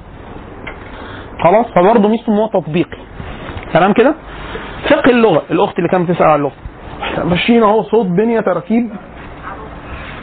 عروض وقافية خلينا في عروض وقافية الأول. العروض القافيه آه، أسهل كتاب لغير المتخصصين في رأيي الشخصي يعني العروض التعليمي بتاع الدكتور بدوي. عروض التعليمي موجود الطبعة الخامسة كويسة جدا. ميزته إن هو بيبقى ملحق مع آه، كراسة التمارين. ومع ممتاز. ينفع حتى تعليم ذاتي. ينفع تشتغل فيه لوحدك. لكن نصيحة ما تشتغلش فيه لوحدك. وخاصة إنه علم مش متروك العروض والقافيه الناس يعني لما أحيانا في ناس بتبقى بتسمع بيه لأول مرة اللي هو هو إيه؟ بيعملوا فيه إيه يعني؟ خلاص. طبعا العلامة الدكتور شعبان صلاح. أحسن واحد بيشرح في العروض في المجموعة الشمسية. دكتور شعبان صلاح يعني عظيم جدا. ليه شرح ميزته إن هو تسجل فيديو؟ في التعليم المفتوح. فمرفوع على اليوتيوب. شرح العروض آه، والقافية بتاع دكتور شعبان صلاح أستاذ دار العلوم. طبعا على 10 محاضرات. إيه؟ آه، تلت ساعة العشاء. ماشي. ممكن نصلي ونرجع لأن أنا إيه؟ بتاع حد اسمه حاجة بدوي محمد بدوي أو ما هو دي نفس السؤال. حاجة اسمه حاجة بدوي أنا مش فاكر اسمه بدقة يعني. أنت لو كتبت العروض التعليمي هو موجود وموجود بي دي إف. طبعا خمسة. لأنه يعني بيزود عليها حاجات وميزته إن هو معمول في جداول وتشجيرات ومختصر وتدريبات كتير وكراسة تدريبات حل التمارين. يعني معمول لل لطيف جدا. آه، فقه اللغة اللي كان بيسأل على فقه اللغة اللي هو إحنا عايزين حد يبقى عنده ضربه إيه المعاجم؟ إيه اللي موجودة؟ المعاجم. وإحنا بنعمل بيها إيه؟ المعاجم وإحنا بنعمل بيها إيه؟ خلاص؟ دكتور خالد فهمي كان ليه دورة هنا آه، بتاعت دورة فقه اللغة. ممتازة. فوق الممتازة. خلاص. مش ميزه حد من الأخوات اللي كانت بتحضر معاه مبيضاها تبييض كامل ورقي. يعني كاتبة كل اللي قاله الدكتور. كاتباه نصا و آه، المحاضرات ثمان محاضرات ولا 10 محاضرات. الدكتور خالد فهمي أصلا ده تخصصه الأدق. هو من أحسن الناس يعني لو قلنا كده بدون مبالغة إن هو أحسن واحد في مصر مثلا يشرح حاجة زي كده آه، مش هنبقى مبالغين. الراجل يعني ما فيش تقريبا معجم ما شافوش ما ما قرأهوش. ما. فهو كاتب اللي هو هي إيه المعاجم وبنشتغل بيها بنستفاد بيها إزاي وإيه نظرياتها وبتاع. ليه؟ لأن المعاجم مهمة جدا إن أنت تعرف تدور على الحاجة يعني أنت مثلا آه، درست في في الصرف معاني الابنيه وعرفت إن صيغة آه، فعال مثلا تفيد كذا تفاعل آه، فعل. عايز أمثلة. أمثلة على نفس الصيغة دي. بس مش عايز صيغه تدريبية عايز من كل الأوزان من كل الجذور. خلاص؟ فإحنا عندنا معاجم اسمها معاجم الأبنية. معاني الأب... معاني بس معمولة على تركيب الأبنية. فتروح جوه المعجم على فعال وتخش تلاقي كل الأوزان اللي تجيلك فعال فالمعاجم لما الواحد بيدرس المعاجم بيبقى عارف إيه يروح فين بالظبط. ممكن نصلي ونرجع تاني؟ سبحانك اللهم وبحمدك أشهد أن لا إله إلا أنت أستغفرك وأتوب إليك. خلاص يا أخوانا عدنا؟ نستكمل بقى مستوى, مستوى إحنا قلنا إيه. خلاص إحنا خلصنا فقه اللغة ال- العروض. ال- لو ال- الأداء الجميل. الأداء الجميل آه، طبعا أكتر حاجة مخدومة القرآن. القرآن إيه؟ ده أهم مبحث من مباحث فقه اللغة الكلام على الكلام على جزء من فقه اللغة فيه حاجات كتير في دراسة الجانب اللهجية في دراسة المعاجم في وهكذا. اهم حاجة بالنسبة لنا الأخص المفيد المعاجم. اللي هي إيه؟ نظريات المعاجم متكونة إزاي؟ أعرف أنا أستفاد منها إيه؟ يعني مثلا أنا راجل بتاع شعر. بتاع شعر. يهم- يهمني جدا أعرف إن في معاجم قفوية على القافية فأنا عايز قافية الراء. فأروح أجيب الراء. حاجة أبنية. أنا راجل بدور على درس الصرف فعايز نماذج كتير جدا على بنية معينة. فهي افرض بنية استثنائية هجيبها منين؟ من معاجم الأبنية. طب أنا راجل بتاع أدب. عايز وهكذا وهكذا. عايز حاجة آه آه عايز حاجة قرآن بس غريب قرآن. عايز حاجة موسعه جدا في غريب القرآن. عايز حاجة متخصصة في غريب الحديث. وهكذا. خلاص فالمعاجم لا مهمة جدا لأن هي عشان كده دايما حتى لما إحنا بندرس لغات أجنبية للأسف؟ يقول لك أول حاجة تعملها قاموس. وقاموس بسيط انجلش انجلش وقاموس انجلش عربي ومش ليه؟ لأن هو ه- إزاي تكون حصيلتك في اللغويه تكوين حسن من غير معجم. طيب فالقرآن مخدوم لكن نصيحه نصيحة لوجه الله. يعني اسمعوا قراء يعني قراء قدام يعني. يعني حصري منشاوي البنا حاجة كده. غير كده لا. يعني لأني القراء اللي حتى من ظاهر من علامات القيامة يعني. اللي هو إيه؟ فكرة التغني التغني بقراءة القرآن على لحون أهل الف- الفسق. التغني الزائد جدا والتنطيط بالقرآن لإخراجه من قرآن لغناء. أنا ما أعرفش في قراء معاصرين بدون ذكر أسماء يعني أنا ما أعرفش الناس بتسمعهم إزاي. يمكن هو ما عندوش يعني ما درس قبل كده تجويد مثلا ما ما يعرفش يميز مثلا المقامات الموسيقية وبتاع فهو بيسمع على ان هي حاجة حلوة بس حاجة حلوة بس مش ده قرآن ده مش قرآن ولا تلاوة حسنة ولا حتى حسنة ده هو في الغالب هيأثم عليها. في الغالب هيأثم عليها. لا في في كتاب ممتاز جدا للدكتور الشيخ بكر ابو زيد الله يرحمه اسمه بدع القراء الق- القديمه والحديث. بدع القراء القديمه والحديث. وفي أحاديث كثيره جدا عن النبي والناس يعني ما يتصورش إن النبي قال حاجات زي كده في الحديث ولا موجود. والفتوى المشهورة اللي هو أي دكتور أيمن رشدي سويد مقدم لها اللي هي حكم قراءة القرآن على المقامات الموسيقية. لأن الناس دلوقتي بيتسهلوا جدا فيه وبالذات المصريين للأسف. قديما وحديثا أو قديما وحديثا بتاعت بكر أبو زيد الله يرحمه. والفتوى اللي مقدم لها حاجة زي النهواند والصبا وال- دي المقامات. إن معظم المشايخ في مصر وده شيء شائع للأسف في مصر والشام تعليم المقامات الموسيقية للقراء والقراءة بيها والتزامها. ودي من البدع على الحقيقة والفتوى القديمة على كده لا هنا بقى الفكرة. هو شوفي بغض النظر لو قلت أي اسم أي اسم الفتوى تمشي عليه. خلاص؟ لكن القراء الكبار زي مثلا الحصر والمنشاوي وبتاع آه، ما بي يعني القراءة مستقيمة. واحد يقول لك لا ده مقام مقام كذا. خلاص هو- لا يقصده ويلتزم وبيقرا على طول بنمط معين ولا يعني إيه التخليط والتغنيء والت... اللي هو قراءة القرآن على لحون أهل الفسق ك- ك- كذا جاء الحديث. النبي صلى الله عليه وسلم يقول كده. ودي من العلامات. أو يقدمون القارئ يغنيهم في آخر الزمان. هو النبي صلى الله عليه وسلم كده.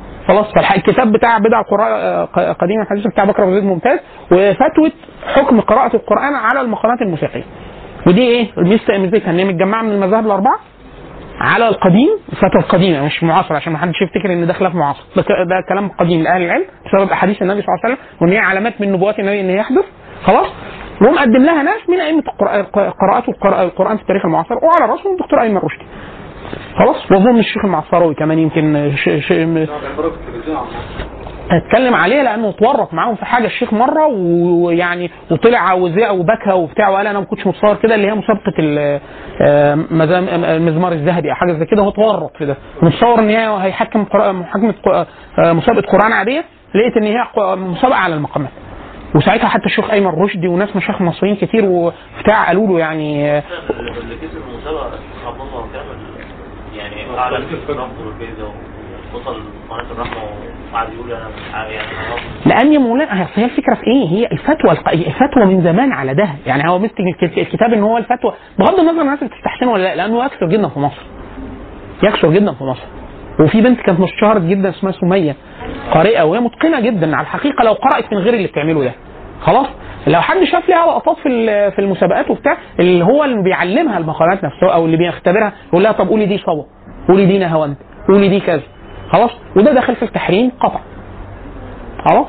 فالكتاب الميزة الفتوى بتاعت القراءة حكم القراءة دي مميزة عشان الناس إيه؟ يقول لك بس ده حلو. آه حلو. ماشي. حلو أنا ماليش دعوة. فده القران يعني حد إيه؟ نظف ودانك حصري من شاوي بنا يعني إيه عباسط القراءه وبالذات المصاحف بتاعت إيه؟ الإذاعة. إيش؟ وفي مع بعض مشايخ السعودية صوتهم حسن جدا وبس بعض المصاحف بتاعتهم اللي هي على لجنة. زي الشيخ الحذيفي الله الحذيفي توفي؟ لا عايش. ربنا يطول في عمره. الشيخ الحذيفي مقرئ المدينة. الشيخ الحذيفي صوته جميل جدا. بس على عاده السعوديين والخلايجه في العموم التساهل الشديد جدا في الأحكام. يعني مش مدققين المصريين يعني اللي بيقرأ فيهم مظبوط بيقرأ فيهم مظبوط. خلاص؟ فمره قرأ المصحف قدام لجنة. كان معظمهم مشايخ مصريين فالمصحف كان طالب. اكن الحصري بيقرأ صوت الحذيفي فكان حاجة فوق الروعة فوق الروعة. ده؟ لا ممكن يعني مع التنبيش السريع. وطبعا أنا بحيلكم على حد أخونا الشيخ عمر كامل. عمر كامل أي حاجة في القرآن عمر كامل. عمر كامل هو شاب صغير يعني بس متقن هو بيقرأ بالعشر الكبرى. وأنا اظنه يعني من أعلم الناس الموجودة في المحيط كله المصري على الأقل وبره في القرآن والقراءات والتجويد. لأنه بيجمع بين حاجتين ينظر إن هي موجودين في المتخصصين في القرآن. ناس كتير جدا من أهل الأداء مصر مليانة أهل أداء. يعني بيقرأ بالعشر الصغرى بالعشر الكبرى بالسبعة بس بيقرأ. ما عندوش خلفية لا بالعلم ولا كتب الفن القديمة ولا المطولات وبتاع. عمر ميزته هو شاب صغير وخريج آداب إنجليزي بس متقن للاثنين فهو إيده طايلة في الكتب عارف المسائل النظرية فيها إيه والخلاف فيها إيه ومفيش شيخ يشار ليه بالبنان في مصر أو بره إلا ما هو شيخه يعني التلمذ عليه. فهو متقن جدا يعني. فليه حساب اسمه على الفيسبوك عمر علي كامل. لو حد عايز يرجع له في حاجة أو يسأله وليه تسجيلات حد؟ بيدي دورات مسجله التحفة وال والجز... آه وبيسجلها وبيرفعها على ارشيف وكده خلاص؟ آه إلقاء الشعر في في ناس كتير يعني مميزين في إلقاء الشعر. أشهرهم على الإطلاق اللي بيختار قصايده بيقولها فالح قضاع آه، ليه ش- قصايد آه، لطيفة جدا. القاؤه فيه وإخواننا بتوع رواه آه ليهم شوية تسجيلات كويسة. زينب زينب سليم آه من آه بناتي العظيمات. ادائها أدائها كويس. وإن كان برضو يعني إيه نفسي أنا أسجل أشعار كتير معتز صقر. معتز أداؤه معتز اخو الأخ الصغير للدكتور محمد جمال صقر أستاذنا بتاع النحو والصرف والعروض. فهو طالع من أسرة إيه يعني آه يعني آه فصالح القضاء مميز جدا. لحد يعرف في كتب مقروءة. الناس دايما ما يفكرش نسمع نثر. بالرغم ان أكتر حاجة الناس بتبقى صعب عليها ان يقراها قراية حسنة النثر. ففي مثلا نصوص محترمة كبيرة كتب مقروءة كاملة. أوصيكم بمقدمة ابن خلدون. ابن خلدون متسجلة كلها صوت والقراء القارئ اللي بيقرأها ممتاز. قاعد يقول لك طب أنا استفاد إيه من النثر؟ أداء النثر يقف فين؟ يكمل فين؟ انت عشان بتأدي؟ لازم تقف على جملة. والجمل المرتبطة والتون. التنغيم بتاع الكلام. ففي نصوص كبيرة مقروءه كتب كاملة وده ممتاز جدا ممتاز جدا. أمثلة يعني زي ده وإلا في مك... المك... المكاتب الصوتية كل مدى بتزيد. الناس بتهتم بده. تعرف وتنكر يعني في ناس قرايتها مش حلوة قوي وفي ناس قرايتها مستقيمة بس واقفة. في ناس قرايته يعني تفاعلية. المادة الثريه ده كتب السنة. كتب السنة. البخاري كله متسجل. السنن في الغالب الست الكتب الستة في الغالب بتسجلها. أنا عايز أسمع نصوص كاملة مقروءة. بس مثل الحديث هي قصيره أنا عايز كتاب إيه؟ كتاب ولو حد بيقرأ مقالات قراءة حسنة أو كده. طيب. آه، البلاغة إحنا قلنا في في المستوى التعرف على الجميل ال- ممكن في الألفاظ في ال في ال في, ال في الأداء إن هو يحفظوا أكبر كم من الألفاظ الكتابية الكتاب نفسه. عبارة عن عبارتين مش تحفظ كل العبارات. يعني كل باب احفظ منه عبارة عبارتين تفاجئ إن أنت عملت جهد صغير وبقى عندك حصيلة أداء غير عادية. آه، يعني هو ميزته إن هو أبواب. يعني يقول لك إيه في التعزية يقال إيه في إنهاء الكلام في استفتاحه في الانتقال حفظت ويجيب 20 نموذج. فانت حفظت جملة أو جملتين تلاقي نفسك إيه بتقول كلام مستقيم جدا وكتابتك حصل فيها قفزه بجهد قليل اللي هو الألفاظ الكتابية. البلاغة لو حد عايز يبدأ حاجة لحظة واحدة الدروس النحو المجموعة اللي عملت الدروس النحوية عملت الدروس البلاغية. ومشروح وشرح الشيخ ابن عثيمين برضه شرحه برضه سهل جدا وبسيط. مثل الشيخ ابن عثيمين هو راجل كان متفنن يعني إيه هو نحوي وأصولي وفقيه وهو حنبلي يعني هو فقيه حنبلي قوي. آه سعودي ما ده ما تفرقش معانا في حاجة لكن هو حتى على الأقل متقن لمذهبه. يعني الشيخ محمد صالح الحنبلي أنا سألته الشيخ محمد أنا أثق جدا فيه وبالذات كمان في مذهبه. يعني آه يعني الشيخ صعب يقول لك حد يعني يقول لك ده شهادة الشيخ محمد شهادة يعني. فقلت له آه، مين مشايخ السعودية كويسين؟ في في المذهب.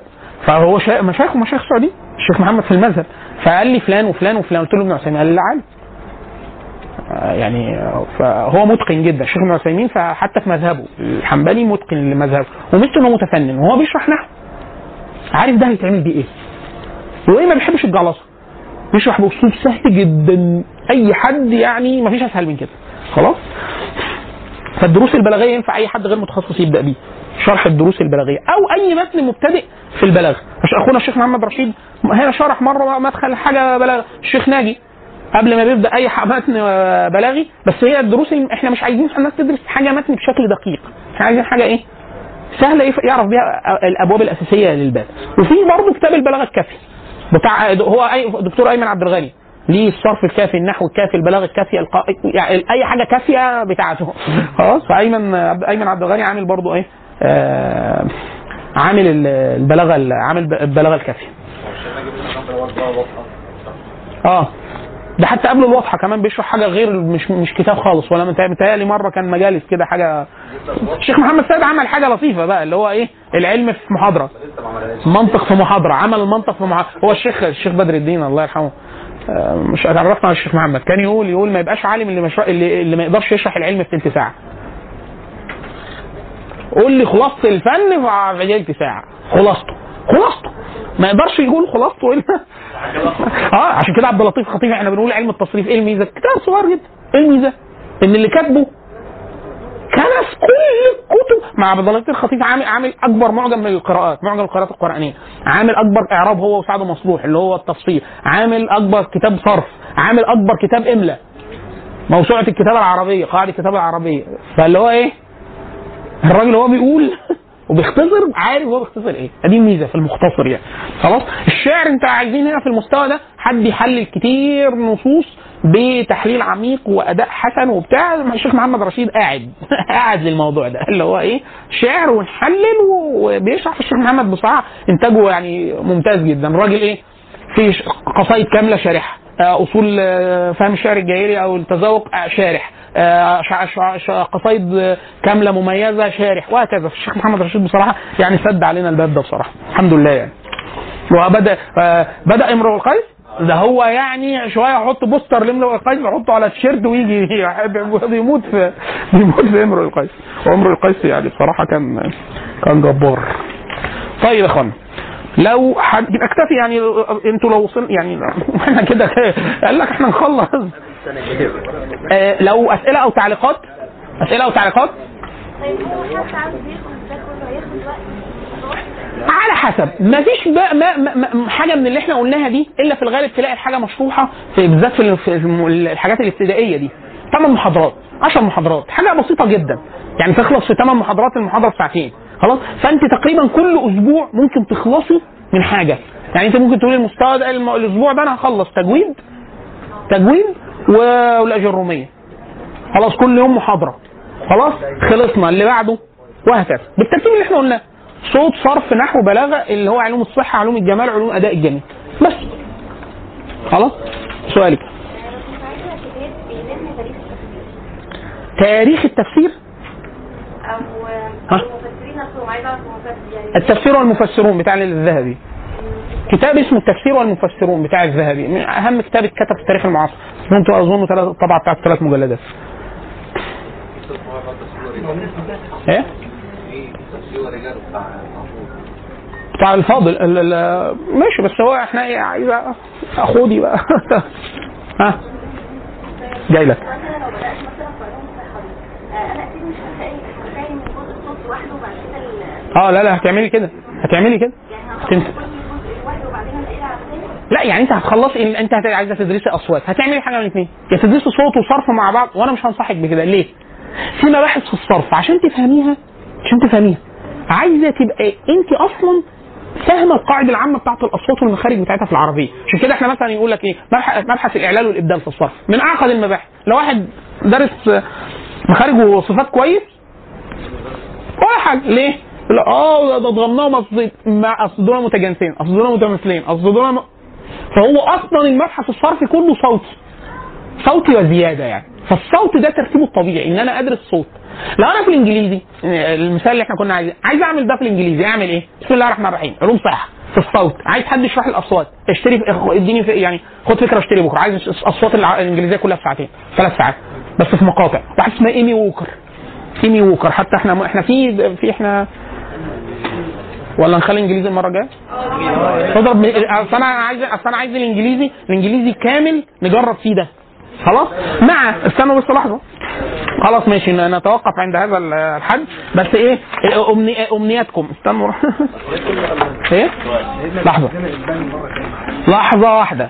الناس اللي هنا لغاية دلوقتي إيه؟ عربي عبري انجليزي روسي واسباني شطبوا روسي واسباني ليه؟ يسمع عربي ألماني إنجليزي. عربي إنجليزي ألماني تركي فرنسي إسباني آه، فارسية ألمانية عبرية. عربي ولم اقرر بعد ماشي براحتك. العربية الإنجليزية الألمانية الفرنسية الإنجليزية العبرية. العربية الإنجليزية التركية العبرية. الفارسية العربية الإنجليزية. العربية الإنجليزية الأندونيسية التركية الإنجليزية التركية العبرية. الإنجليزية الفرنسية تركية إسبانية. إنجليزية تركية فرنسية ألمانية. إنجليزية ألمانية إسبانية. إيطالي إسباني. إنجليزي إسباني صيني تركي ألماني. إنجليزي ألماني روسي. إنجليزي مش عارف أقراها. العربية الإنجليزية العربية الإنجليزية الإسبانية العربية الإنجليزية الروسية. آه، الأخت اسمها شيماء فتوح. الانجليزي والألمانية؟ الإنجليزي والالماني ممكن تكون مشت إيمان أيمن آه، العربية الإنجليزية الإسبانية. العربية الإنجليزية الروسية. التركيه ألمانية فرنسية إسبانية في حد تاني؟ عربي إنجليزي إسباني تركي إنجليزي ألماني إيطالي. الإسباني آه، يعني آه، إنجليزي إيطالي إندونيسي فارسي إسباني إنجليزي ألماني إنجليزي ألماني إنجليزي آه، اتقان عربي ألماني ماشي عربي إسباني ألماني العربي إسباني إنجليزي عبري ماشي. طيب هو أنا كنت بس عايز أعرف إيه؟ أنا عايز أوفر عليكم وقت ومجهود. فإحنا عايزين أنا في فكرة عندي من زمان كنت عملتها وجربتها في, يعني في كذا حاجة قبل كده اللي هي الحقائب اللغوية. واحد إحنا دايما لما نقول لك واحد أنا عايز أتعلم فيقول له بص خد كلها دي مواقع ودي مش عارف إيه برضه ما بيستفادش حاجة ليه؟ كلهم لي خطوات اخلص إيه الأسبوع ده؟ خلص إيه؟ عايز أجي بعد ثلاث شهور أجي اشتمكم بالاسباني يع- يعني إيه؟ فيعني دايما يقول لك إيه؟ اللغة لو عرفت تشتم وتهزر يبقى خلاص كده انت اتقنت اللغة فحتى دايما يقول لك إيه؟ الشتايم الأكثر شيوعا في الإسبانية برضه بحيث الواحد يبقى إيه؟ لا ما يبقى برضه يعرف آه يعرف تتناسب مع ثقافته خلاص؟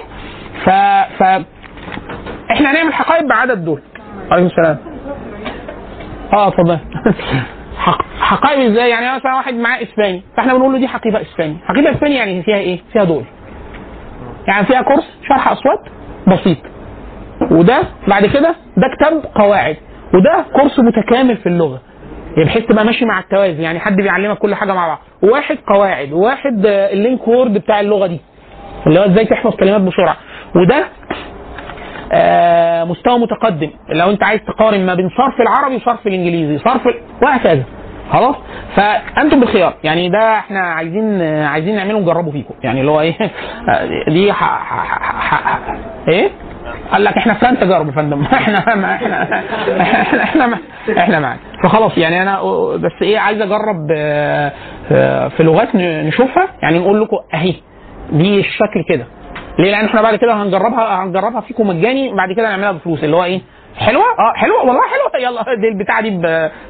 ليه؟ لأن أنا أنا ليا فترة طويلة جدا مهتم بده بحكم التخصص وحكم إن أنا إيه؟ عايز أشوف. ده, ده بيتعمل فعلا بسرعة أصل في واحد يقول لك إيه؟ والله الكلام حلو بس بيتعمل فأنا قابلت ناس فعلا ثلاث ثلاث شهور أو ثلاث شهور ونص بي بي 2 في اللغة اللغة بتاعته كام وقت؟ مش كتير افرض أنا قلت لك انت هتذاكر أربع ساعات في اليوم مده 90 يوم وهتبقى بي 2 في اللغة. ده لا يستحق العناء. ده خمس ساعات. خمس ده انت لو كل يوم قعدت ثلاث شهور ونص تصحى بعد الفجر تشتغل خمس ساعات خمس ساعات بعد الفجر. يعني انت كل حاجة هتعملها قبل الساعة إحنا من من كام؟ من 5 ل 10 لغاية الساعة 10 الساعة 9 فانت إيه؟ ولسه ويومك ما عملتش حاجة فيه. فانا لو قعدت كده ثلاث 90 يوم وخلصت لغة بس الفكرة في أبدأ من إيه بالظبط؟ ومش عايز كتلة ما أعرفش ابلعها. يعني عايز حاجة متشرحة كده. إيه فين الأصوات؟ اهو. فين الكلمات اللي هحفظها النهارده؟ اهي. فين المرايز اللي هخلصه؟ اهو. فين الكورس الكامل؟ اهو. فين الموقع اللي هخش في الكلمات الأكثر شيوعا؟ اهي. فين ال most common phrase؟ اهي. وهكذا. بحيث أنا إيه؟ ملمومة. واقدر اقيس نفسي بعد شهر. ما هو أنا مش بعد ثلاث شهور هتحول لإيه؟ سلحفه لا يعني بعد شهر أشوف إيه اللي حصل. ما المفروض بعد شهر ده 30 في 30 يعني في آخر الشهر هيكون معاه ما هو دي الميزة إن ال package أو الحقيبة اللي أنت فيها فيها مواقع أصلا تحديد المستوى. اللي أنت هتخش تحدد مستواك في الأول تقول له ما أنا ما أعرفش حاجة حدد مستواك. صفر. حلو. ما هو فعلا أنا ما أعرفش حاجة. بعد شهر لو دخلت وقال لك أنت مستواك آه كذا رقم. يبقى أنا إيه؟ خلال شهر شهر المكان اللي أنا عامله ده من اللغة دي من اللي أنا عملته. عشان كده دايما إحنا بنقول إيه؟ جرب اللي إحنا هنعمله في لغة انت ما جربتش فيها حاجة قبل كده. عشان نبقى ضامنين إن اللي انت عملته ده من اللي إحنا عملناه مش من حاجة تانية. يعني أنا مثلا حاليا عايز أنا مثلا جربت level ياباني. عملت فيه ده. يعني إحنا فيها حاجة اسمها portfolio كنا بنعمله ملف الإنجاز. عملته واخد فيه امتياز معاهم. إيه وسقطوني في الحاجات التانية. إيه السبب؟ قالوا لي لا ده ده معمول تخصصي. كنت أنا عملت إيه؟ اللي أنا بقوله ده عملته في الياباني وقدمته في ال portfolio لهم ده الكلمات الاكثر شيوعا في الياباني ده قاموس الياباني ال 5000 كلمة أكثر شيوعا دول الكانجي ال 100 الاكثر شيوعا ده ال 50 ده ال 100 دول فهو قال لك إيه ده؟ بس ده متخصص قوي يعني حاجة إيه؟ أنا كنت بعمل إيه؟ أنا بجرب فيهم اللي أنا فأنا حاليا لو مشيت عليه مش هبقى عارف اللي أنا عملته ده إيه السبب لأن أنا اشتغلت ست شهور كورس فدي إيه؟ وداني واخدة على اللغة خدت اتعلمت الحروف حفظت كانجي اللي هي الرسوم سمعت حاجات قريت حاجات وهكذا. خلاص؟ فاحنا عايزين نجرب فيكم ده في لغة يعني أنتوا مثلا تكرموا علينا. المرة الجاية اللي هياخد الحقيبة بتاعته. خلاص؟ يقول لك أنا هبدأ فيها. قول لنا خلال أسبوع أسبوعين يعني انا منا ما نخلص هنكون اتقابلنا مثلا مرتين ثلاثة تاني. تقول والله لا ده أنا فعلا حسيت إن أنا بالطريقة دي وصلت كذا كذا كذا. ونصيحة ابداوا من النهارده. كتاب اللي هو تعلم أي لغة بسهولة ابداوا اقروا فيه. هو موجود PDF for free تعلم أي لغة جديدة بسهولة بتاع بيل هاندلي. طبعه هنداوي. غاية في اللطافة والراجل ميزته إن هو تعلم 15 لغة بال techniques اللي بيقولها في الكتاب. خلاص كتاب خفيف جدا ولطيف جدا وفعال جدا. طيب المرة الجاية إن شاء الله ناخد الإنجليزية برضو كمثال. زي العربي كده بالظبط؟ إيه؟ ممكن أخلي أحمد يقول نفس الكلام لأن أنا أحمد كنت بنجهز مع بعض حقائب فجبت حد يعني أحمد اسباني حد تاني في اللغات اللغات اللي أنا جربت أعرفها عملت برضو فيها الحقيبة فممكن نجرب فيها. نجربها في كذا لغة. لكن مثل إن الحقيبة إن هي معمولة بالطريقة دي. صفحة Word هتبقى مكتوب فيها إيه؟ مواقع التواصل الحي. صفحة Word فيها الترتيب تبدأ بواحد اثنين ثلاثة أربعة. فين الكلمات الأكثر شيوعا أهي. فين الأصوات؟ أهي. فين ال graded readers أنا عايز قصص محكية. فينها فين الصوت بتاعها؟ فين ال PDF بتاعها؟ فين ال audio بتاعها؟ فين ال 3 minutes بتاعها؟ فين ال Pod 101 بتاعها؟ وهكذا. وإيه الترتيب اللي أمشي بيه؟ طيب. سبحانك اللهم وبحمدك أشهد أن لا إله إلا أنت أستغفرك وأتوب إليك. هو الذي بعث في الأميين رسولا منهم يتلو عليهم آياته ويزكيهم ويعلمهم الكتاب والحكمة وإن كانوا من قبل لفي ضلال مبين.